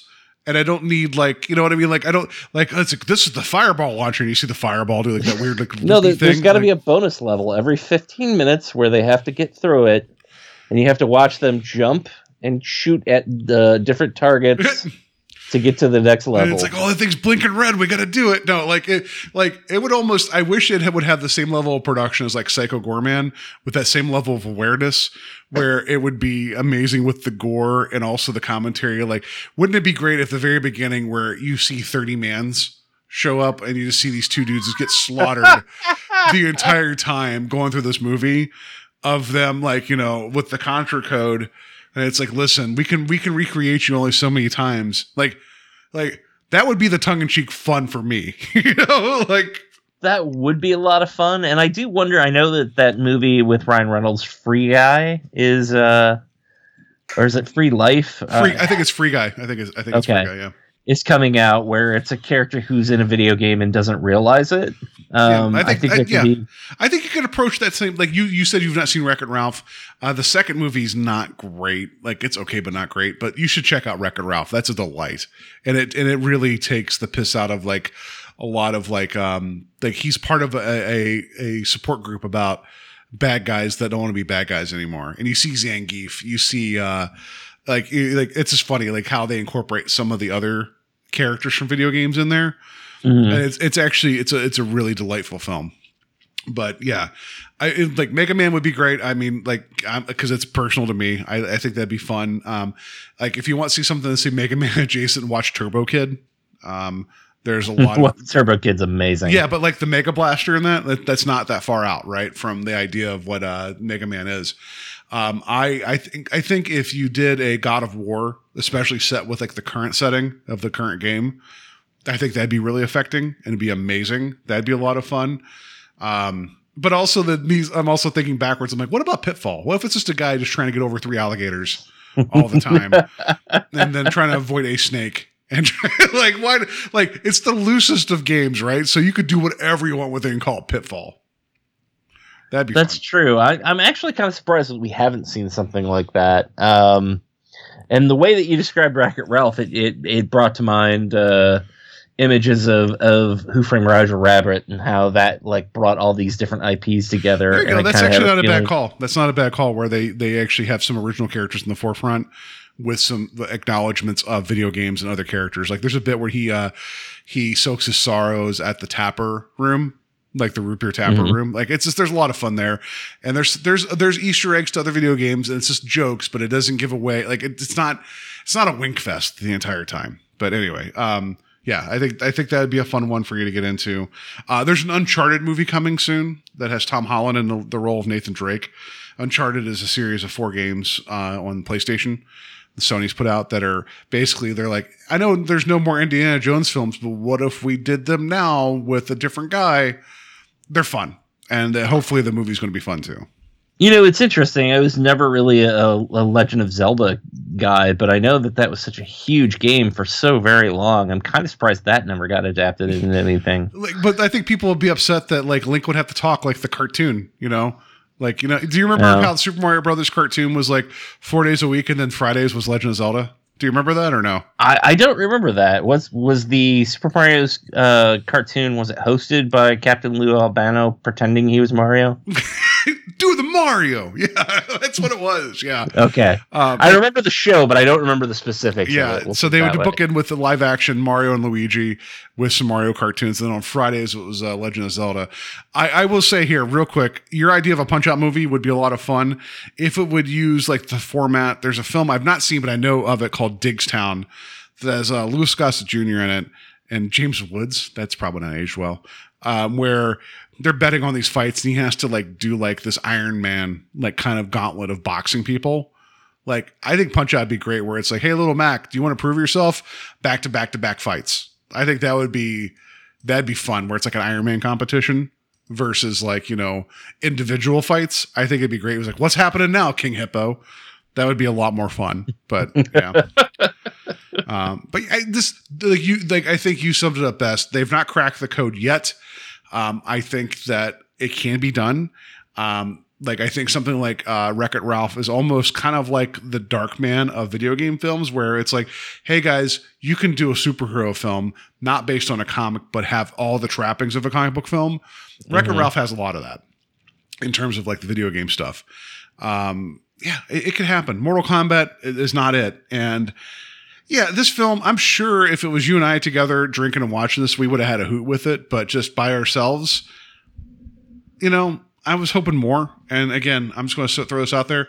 If you want to see the gentleman that played Sub Zero in a much better film, uh, well, one, watch, uh, watch The Raid. Uh, and then the night comes for us. The night comes for us. If you want to see a thousand amazing martial arts fights with brutality and violence, with an actual better story, please watch The Night Comes for Us. It's it's really goddamn cool. Yeah, and if you want to watch uh, Kano uh, be a pharmacist, Be a pharmacist. uh, and and have very funny lines as well on a show uh, that unfortunately was canceled too soon, in my opinion. Check out Superstore. Yeah, there we go. So let's go do it for our discussion about Mortal Kombat. Um, you guys can fight us on Facebook. Um, just Did please. you said they can fight us? They can fight us on Facebook. I said fight. I said fight. F I G H T. You can fight us there. I hope if you do, and if you beat us, that you'll offer some uh, animality or a babality or friendship, and not a fatality, because I would like to keep living. But if you beat me two out of three times, I, I, I'll accept that. Uh, you guys can find us on Facebook. Uh, you guys can email us directly at invadingpodcast at gmail.com. Wherever you find your podcast, rate and review us. And Steve, where can people fight you? you can fight me at the Saturday Night Slasher.com. Uh, you can also fight me at uh, Instagram and Facebook under the Saturday Night Slasher. And if you want to not fight me but buy something, head to our Etsy store, which is the Art of the Slash. There we go. So, all right, that's going to do it for our discussion about Mortal Kombat. But yet, we still have more discussion about Mortal Kombat. Time to play the game. Play the game! Uh, in honor of Mortal Kombat and all the combatants with the letter K, I'm going to ask Steve because he's such a video game guy. Um, if this is a real Mortal Kombat character, or like, I'm going to give you two, and you're going to tell me which one's the real or fake one. You ready for this? You ready Do for all this? their names start with K? No. Oh, okay. Anything that has a C sound, put a K in there because that's All every right. every single one of these was like, oh, okay, there's a K in all these. I'm like, I get it. You know, it's branding, right? So, Nightwolf or Moonbear. I mean, Moonbear sounds like a Jeff Ritchie creation, so uh, I, and I don't know why. Uh, for those of you who listening, Jeff of the a talented artist and friend of the show. But I'm going to say that uh, uh, was it Nightwolf? Yeah. Nightwolf almost sounds like a 70s Marvel monster comic, which I would read. Um, uh, I'm going to go with Nightwolf being real. That is correct. And just uh, also shout out to Jeff, a friend of show, uh, guy that comes on and does amazing artwork. I don't know if you saw Steve that uh, Patton Oswalt tweeted out uh, Jeff's uh, MODOK that he made for Free Comic Day That's a couple years awesome. ago. Because I know uh, Patton Oswalt's voicing MODOK in like the Hulu series, and that's amazing to me. Like we we have we have no right to be friends with Jeff. You know what I mean? Like, like Steve, you make comic books. You're like you and your partner, you, you, you and Ryan. You guys do cool drawings. Like you did some robot stuff recently. Like you, you. I don't know why you hang out with me and talk to me. Like I am just a guy that babbles into a microphone sometimes. But like there's times where Jeff's like, check this out. I'm like, you're you're getting traction. How do you talk to us? Like I don't understand how that works. Anyway, Well, it's what's amazing to me about Jeff is is that uh, uh, his art's amazing, but also like he gets people to you know respond. Like he'll throw out an Office thing, and it'll be Stanley from The Office, the actual actor, like promoting his work. He- He'll throw out like, "Oh, hey, you know, I, I did this." Um, the Smashing uh, Pumpkins uh, homage uh, or a, take on a song or whatever, and uh, like Billy Corgan will share it. Yeah, Billy Corgan will share it, and you're like, "What the hell? yeah. That's amazing!" and, and- that's that's great. Don't get me wrong, but I'm always like, "Wow, like that is so awesome." Well, I'm you so said the, the for him. gentleman who uh, wrote the um the the comic that we talked about a couple weeks ago ended up liking your post. That's good. You know, um the um Right, yeah the yeah. horror host comic that we talked about. Uh, I mean, it's like, and I hope I hope to tag many um uh butt plug uh, manufacturers in this episode to see what happens. like. I'll look into it for uh, for the tags on Instagram when I post about it. butt plug and or grenade manufacturers. That's that's the two things we're looking for, right? So if you make either or, please share our content. That'd be great. Anyway, all right, next one. Sector with a K or neon with a K. So Sectaurs was a line of toys in the late '80s, which I, I I never had any of them, but I always thought they were really cool. There was particularly one that was like a giant like fly or bee or something like Mhm. that, but it was like also a puppet.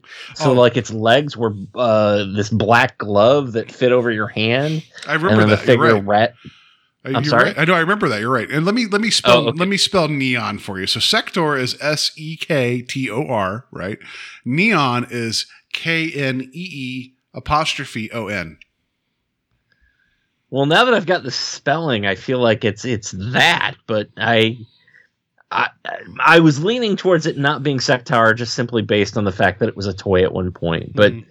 Uh, I'm going to say Neon is fake and say Sector is real. Okay, you're right. You got me. I just wanted to make sure people knew the effort I went into spelling the name Neon terribly. I want people to know that I'm aware of an obscure toy from the 19. I remember those. I remember that. I wanted them. I wanted one of those. Like, yeah. All right. Next one, uh, hook face or meat. Hook Face sounds like, you know, when Clive Barker was running out of ideas for Hellraiser. Like, I need another Cenobite. It's like, oh, call this like- one got a pinhead. I got a cigarette neck. I got a blade head. I got uh, I got Dax uh, from uh, DS9. What else do I got here? Yeah, yeah. Is Odo a thing? It's oh, Odo. yeah, that's a DS9 character too. Got Odo bucket. I don't know. Anyway, like yeah. So yeah, I'm gonna say Hook Face is is fake. The meat is correct. So there's a character named Meat. Uh, I was gonna I was gonna actually uh, be like Meat or Smeat because that had been confusing, right? So anyway, uh, Meat is also a character in the Porky uh, series from the 80s. yeah. Just knowledge for you kids at home. All right, here here this one this one's going to be tough for you. Uh, Tanya or Karen with a K, obviously. Oh, Karen is perfect. Like I want to imagine that like last year somehow they created a downloadable character named Karen, uh, and she's got the uh, "Can I talk to the manager?" haircut, and uh, you know is uh, super angry and pissed. Flawless bitchery, you know, like and that's what she's, she- she's carrying a cell phone so Yeah. that she can, you know, uh, call the cops. uh, yeah. yeah, call the police on people just enjoying their day at the park. Um, wow, I, I'm gonna say that Karen is fake. You're right. And- so far, you're four for four. Tanya's real, but I like the idea that Tanya also sounds like the name of a girl that you know it might it might be closing time at the bar, and she's just going to cause a fight between two losers, you know, and just be angry and cause problems. Uh, Apologies Well, to all Tanyas and Karens out there. Yeah, It's been 30 years, but I'm never not going to associate that name without thinking of Tonya Harding. fair enough. Um, all right, all right. So we got uh, uh, Jason Voorhees or RoboCop with a K. That's not a K. It's a C. I'm gonna guess these were downloadable players because I feel like Spawn at one point was a Mortal Kombat character as well. Um, I, I mean, RoboCop's not really a fighter, other than like punching through walls and like shooting dudes in the dick. I don't know that like he's gonna fit into Mortal Kombat. he has better robot Jason arms than Voorhees Jax with his wish arms. Anyway, go ahead. I mean, at least Jason Voorhees, you know, has a wide uh, variety of things that he's done. Like, you know, maybe he picks up somebody and beats them against a tree. Jason Uh, Voorhees has a wide variety of walking towards somebody and then killing them. That, Yeah. the two moves: walking towards somebody and then just killing them. I'm going to say that RoboCop's fake. They're both real. So you were absolutely right. You know me; I'm always good for the one, the one fake out. There's been multiple downloadable characters that have been added to the Mortal Kombat universe. You got RoboCop, Jason Voorhees, Freddy Krueger has been added, Predator. Uh, John Rambo is one of the more recent ones, which that feels really problematic to me. But anyway, like there's been like other like What, you mean a Vietnam vet showing up in Mortal Kombat? it's as, just, uh, it's, I feel like they're still like celebrating his. I just I'm that character's very confusing to me about the arc that he's took as uh, from all the movies. You know what I mean? Like just because if it's if it's John Rambo from the first film, he doesn't want to fight. You know, like you put him in there and he's like, I don't want to do this. I just wanted to get some food and I wanted to just move on through. And Brian Dennehy, he said no. Like no, like- that's why that first movie's amazing. yeah, I know, but I'm saying like if that Rambo is in this game, then it's like all you're going to find him is going to his his his move is going to be running into the mountains and making a uh, a, a tarp out of something he finds. You know, like that's the, the that's not a very good fighting move. Or he's going to somehow get somebody to fall off a helicopter. You know, Right. so I- yeah, I, I don't want to go into a discussion about Rambo, but that is when I revisited. It was probably close to ten years ago, or maybe even more, when I revisited Rambo two, because I was always a fan of First Blood, and that was a movie that I'd owned uh, and loved, but I hadn't revisited any of the other in the series, and I rewatched two, and I was like, wow, this movie is like 180 degrees from what the original was, or the Yeah. first one was. and if you And- think that's a complete turn, I don't know how you do a 360 but make it worse. Um, the the Last Blood, it's like what is going on here? like yeah, Whew. All right. Um, I don't know if I want to like. I kind of want to revisit Rambo three for a year, the sequel, because I've not seen that in forever, and I know it's like problematic politi- politically now. like, but anyway, John Rambo is a character in Mortal Kombat now, which that also makes me wonder. Then I'm going to put it to you: what um what film character would you like to see in Mortal Kombat? So if we're going in that route of like a John Rambo, like I want Schwarzenegger as John Matrix from Commando. Oh, I think Terminator shows up actually. Oh, T-1000. Terminator shows up. All Yeah, right, then. no, no. uh, But why not? Why not have an alternate skin of him as uh, you know from Commando? Well, the first thought that I had is is like, why hasn't there been some sort of ultimate fighting game like Mortal Kombat where you just put all the horror characters in it, like Pinhead versus Freddy, you know, Jason, Chucky, you, like- you should do a search for that because someone actually made uh, like a, um a a game on its own that actually has a lot of that going on, and it just you know obviously all the copyright people that crashed it, but there was a a monster like a monster slasher fight game that someone the people made independently. Hmm. Yeah. Okay. Also, I've got to point out that uh, Ash Williams is also in Mortal Kombat 11. So Oh, we, got, we got Bruce Campbell in there, Ash. too, which at least he Oh. has like a gun and a like a robot hand, right? So like Ash's robot hand doesn't make any sense in Army of Darkness of how it works, but it still makes more sense than Jax's uh, wish arms in the Mortal Kombat film. I mean, Ash is pretty much the perfect character to drop into anything. Like, I he doesn't exactly break the fourth wall, but like he's so lovable, and y- you know that he's gonna have some sort of commentary on whatever it is that he's been thrown into. Yeah. So uh, that's a good one. So since I can't have John Matrix since Terminator already exists, um, I'm trying to think. Uh, what other fictional character? I mean, I would like to see stay away from like Batman or something like that. Well, because there was the DC versus Mortal Kombat, which I'm going to let you know that I did not include any of them, any of the DC characters in this this uh, this game that we put together here, because there was that actual crossover between them. Um, I'd like to see Darkman because then he could actually like one of his moves could be to take the face of another character and have their move set. Like, why not? That'd be fun. That's a good call. Wow, I I'm stumped right now because I I can't uh, I can't think of another character off the top of my head that I I would throw in there. I'll I'll ruminate on this and have. I'd an also want I'd also want. Black Dynamite to show up at some point. That'd be amazing. Anyway, so right. Yeah. that'd be amazing. Okay, maybe, maybe not Black Dynamite. Perhaps uh, Action Jackson shows up. oh my gosh! It can his finishing move be to hit somebody with a car, like, or or hit them with whatever that rocket launcher that sets people on fire out a window? That would be amazing. Yes, that's what I want. That your Action Jackson needs to show up in a Mortal Kombat game. That'd be amazing. All right. Next here we got uh what else we got? We only got a couple left. Um, Cobra with a K or Viper. Hmm. I feel like Cobra with a K is already um like a a, a villain in the Flash? Or is a group of villains in the fl- the Flash? Um and obviously Cobra being the main villain of, of GI Joe. I, I- it sounds plausible but I feel like it's been used too many times.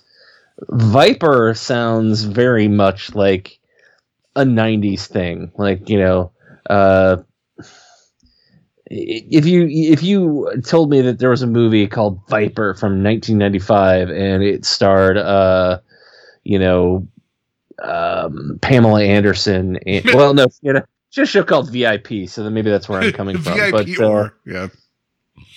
Viper seems very 90s so I'm going to say Viper's the real one Finally, I caught you. It's Cobra with a K. It was the real. Really? Yeah, yeah. Um, I know sometimes I go for the jokes, uh, but um, so anyway, this next one, completely serious. Is it Darius or the Kool Aid Man?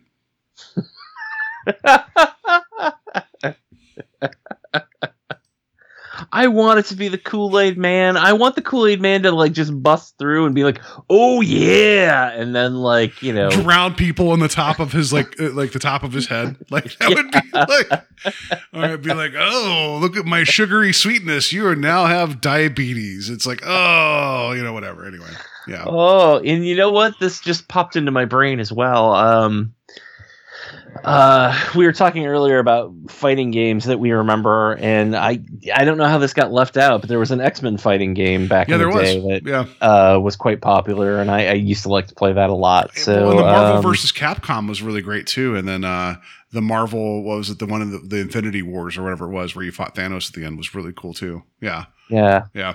Um, I know, it just de- detracted from answering this question, but I'm gonna say Kool Aid Man's real because I want him to be. I wish he was. I don't know who Darius is. I almost went to go look up other members of Hootie and the Blowfish just to give you like Darius, like Darius Rucker. Like, yeah, I was going to do that, but I couldn't find like another like regular name. So I was like, why not the Kool Aid Man? Because it'd be amazing. Because you know he could drown people, or he could do a friendship of where he offers like a, a, a like a small drink of himself, which that'd be weird as well. You know, whatever. Anyway. um, yeah, I, I appreciate that you completely like you know like biff that one just because you want it to be real. I appreciate that. All right, so we got um let's see here we got two more, uh Takeda or Funyun. well, you know I have a fondness for Funyuns, so I'm gonna lean that way. Um, I'm gonna say Takeda's real, just because I feel like Funyun is the one that you Oh, want me to go for. Yeah, T- Takeda's real. I wish I could have written this at Takedo versus Funyun, but I just feel like Funyun is not that far off from a Mortal Kombat character. You know, like watch out for Funyun. All right, so the last one here is Mandroid or Triborg. oh man, Mandroid. I keep thinking that somehow that is is like a community joke, but I'm thinking of kickbox. Or I'm sorry, kick puncher. Yeah, kick puncher. Um, Mandroid does sound like it sounds like a real movie or something. Um, well, the, the the the guys, one of the guys behind um Psycho Goreman did Manborg, right? Okay. So that's uh so that might be what you're thinking of, but yeah. my brain is just a of a fount of un, of useless uh, pop cultural trivia. well, that's and- why you're on the show. right me. now. It's pretty great. failing me. Yeah, right. Um, I'm, I'm gonna say Mandroid is real. Triborg is real, which sounds like a Masters of the Universe character, but yeah. I I want to know what Triborg looks like. I don't know. I just looked up the name. Let me let me, let me Google that right now. Uh, searching, searching, searching. Like I, I just Triborg. All right, all right. Triborg, Mortal Kombat, images. Uh I like how my Google automatically uh, completed it. oh well, there you go. Uh, like I, I, I wrote Tribor, and it was like, did you mean Triborg? I yes, think- yes, yeah, I did. it looks like it can take like take three different forms, and then maybe they have different fighting styles. I don't know, but I wanted him to be a robot with three eyes, but or three heads, and they just spin Yeah. around. Like that'd be great. So anyway, you've let me down, Triborg, once again yeah. Um, so for the first time um, and the last. all right. Well, I'm upset that you did not fall for Hookface or Moonbear, but anyway, uh, that's going to do it for the quiz. For real or fake, Mortal Combatants with a K. That's going to do it for us this week. Next week, um, we're going to get into uh, some more comic stuff because it's what we do here. Steve surprised me by um, going on um, Comixology and buying the first nine issues of the original Darkhawk series that premiered in the 90s. And I know I always talk about Darkhawk being a personal favorite character of mine. We're going to see if there's any um, if there's any merit to that statement looking at these first nine issues of the series. Um, I remember them fondly, but again, um, nostalgia is a hell of a thing. Mortal Kombat. Um, so we're going to get into it. And it's actually one of these uh, lesser known characters that I don't know why he doesn't have uh, six seasons in a movie at this point, but we're going to get some Darkhawk. Uh, there's certainly a push, I think, this year to bring that character to the forefront, and I don't know if that's motivated by Marvel having plans for the character, or if it's motivated by Disney having plans for, you know, uh, future properties that they would like to see, you know, turned into the next, uh, whether it be uh, film or TV series. So I, I kind of feel like maybe it's the latter, but I, I've not. I've never read a comic with Darkhawk in it, and I don't think it was until I started the show that I'd even heard who he was. So It's just, yeah, we'll get into a little bit. I mean, if there's a way to lose listeners, it's going to be talking about an obscure comic character from the 90s that no one remembers. Tuck it, everybody. It's going to be a love letter uh, to a character that I dig that probably doesn't have much going on. But, you know, I was in high school when he looked cool, and I was trying to be that kid to find the new thing. You know, as an identity, I don't know. well, I, guess I'll, I'll examine more of my own psychology next week when we get into some Darkhawk. But uh, yeah, it's gonna be the first nine issues of Darkhawk. You said there was a sale on Comixology. Um, it, it, it cannot, it could not have been that expensive to buy nine issues digitally of Darkhawk. I think it was four ninety nine for the first nine issues, but it was on sale. Well, whatever. I, I, I, you know, I always run into that with uh, Comixology. I think I've mentioned this before that I will only really buy anything on Comixology unless it's on sale because they have the print prices on Comixology, and I'm like, well, I'm not getting to hold it and keep it as a physical comic, so I'm not paying you the nine ninety nine or whatever the trade would be, fourteen ninety nine. But if you tell me I can get it for four ninety nine because it's on sale, I'll buy it. So, uh, yeah, I, I'm I'm excited to dig into it. I I do, and- maybe this is a part of the conversation for next week. But I I also wonder how the coloring is going to handle uh, reading it digitally because I think that there is an experience or there's a piece of the experience, particularly with comics that are printed uh, back in the day on newsprint and the way they looked and how the colors sort of desaturated in some ways uh, and the way that they reprint when they're posted digitally where the colors are vibrant so i'm kind of curious to see like what the reading experience will be like looking at those comics in uh, uh, uh, uh, not having laid eyes on the originals but seeing how they look now and I would, I, it would be great to hear your take on that that mid '90s like look that I felt like was Yeah. like in a lot of uh, Marvel comics. So yeah, uh, that's going to do it for us this week talking about Mortal Kombat. Next week, Darkhawk. I hope you guys join us. Um, there may not be as much uh, butt plug talk next week, but we'll see what we can do. We'll see what we can fit in there.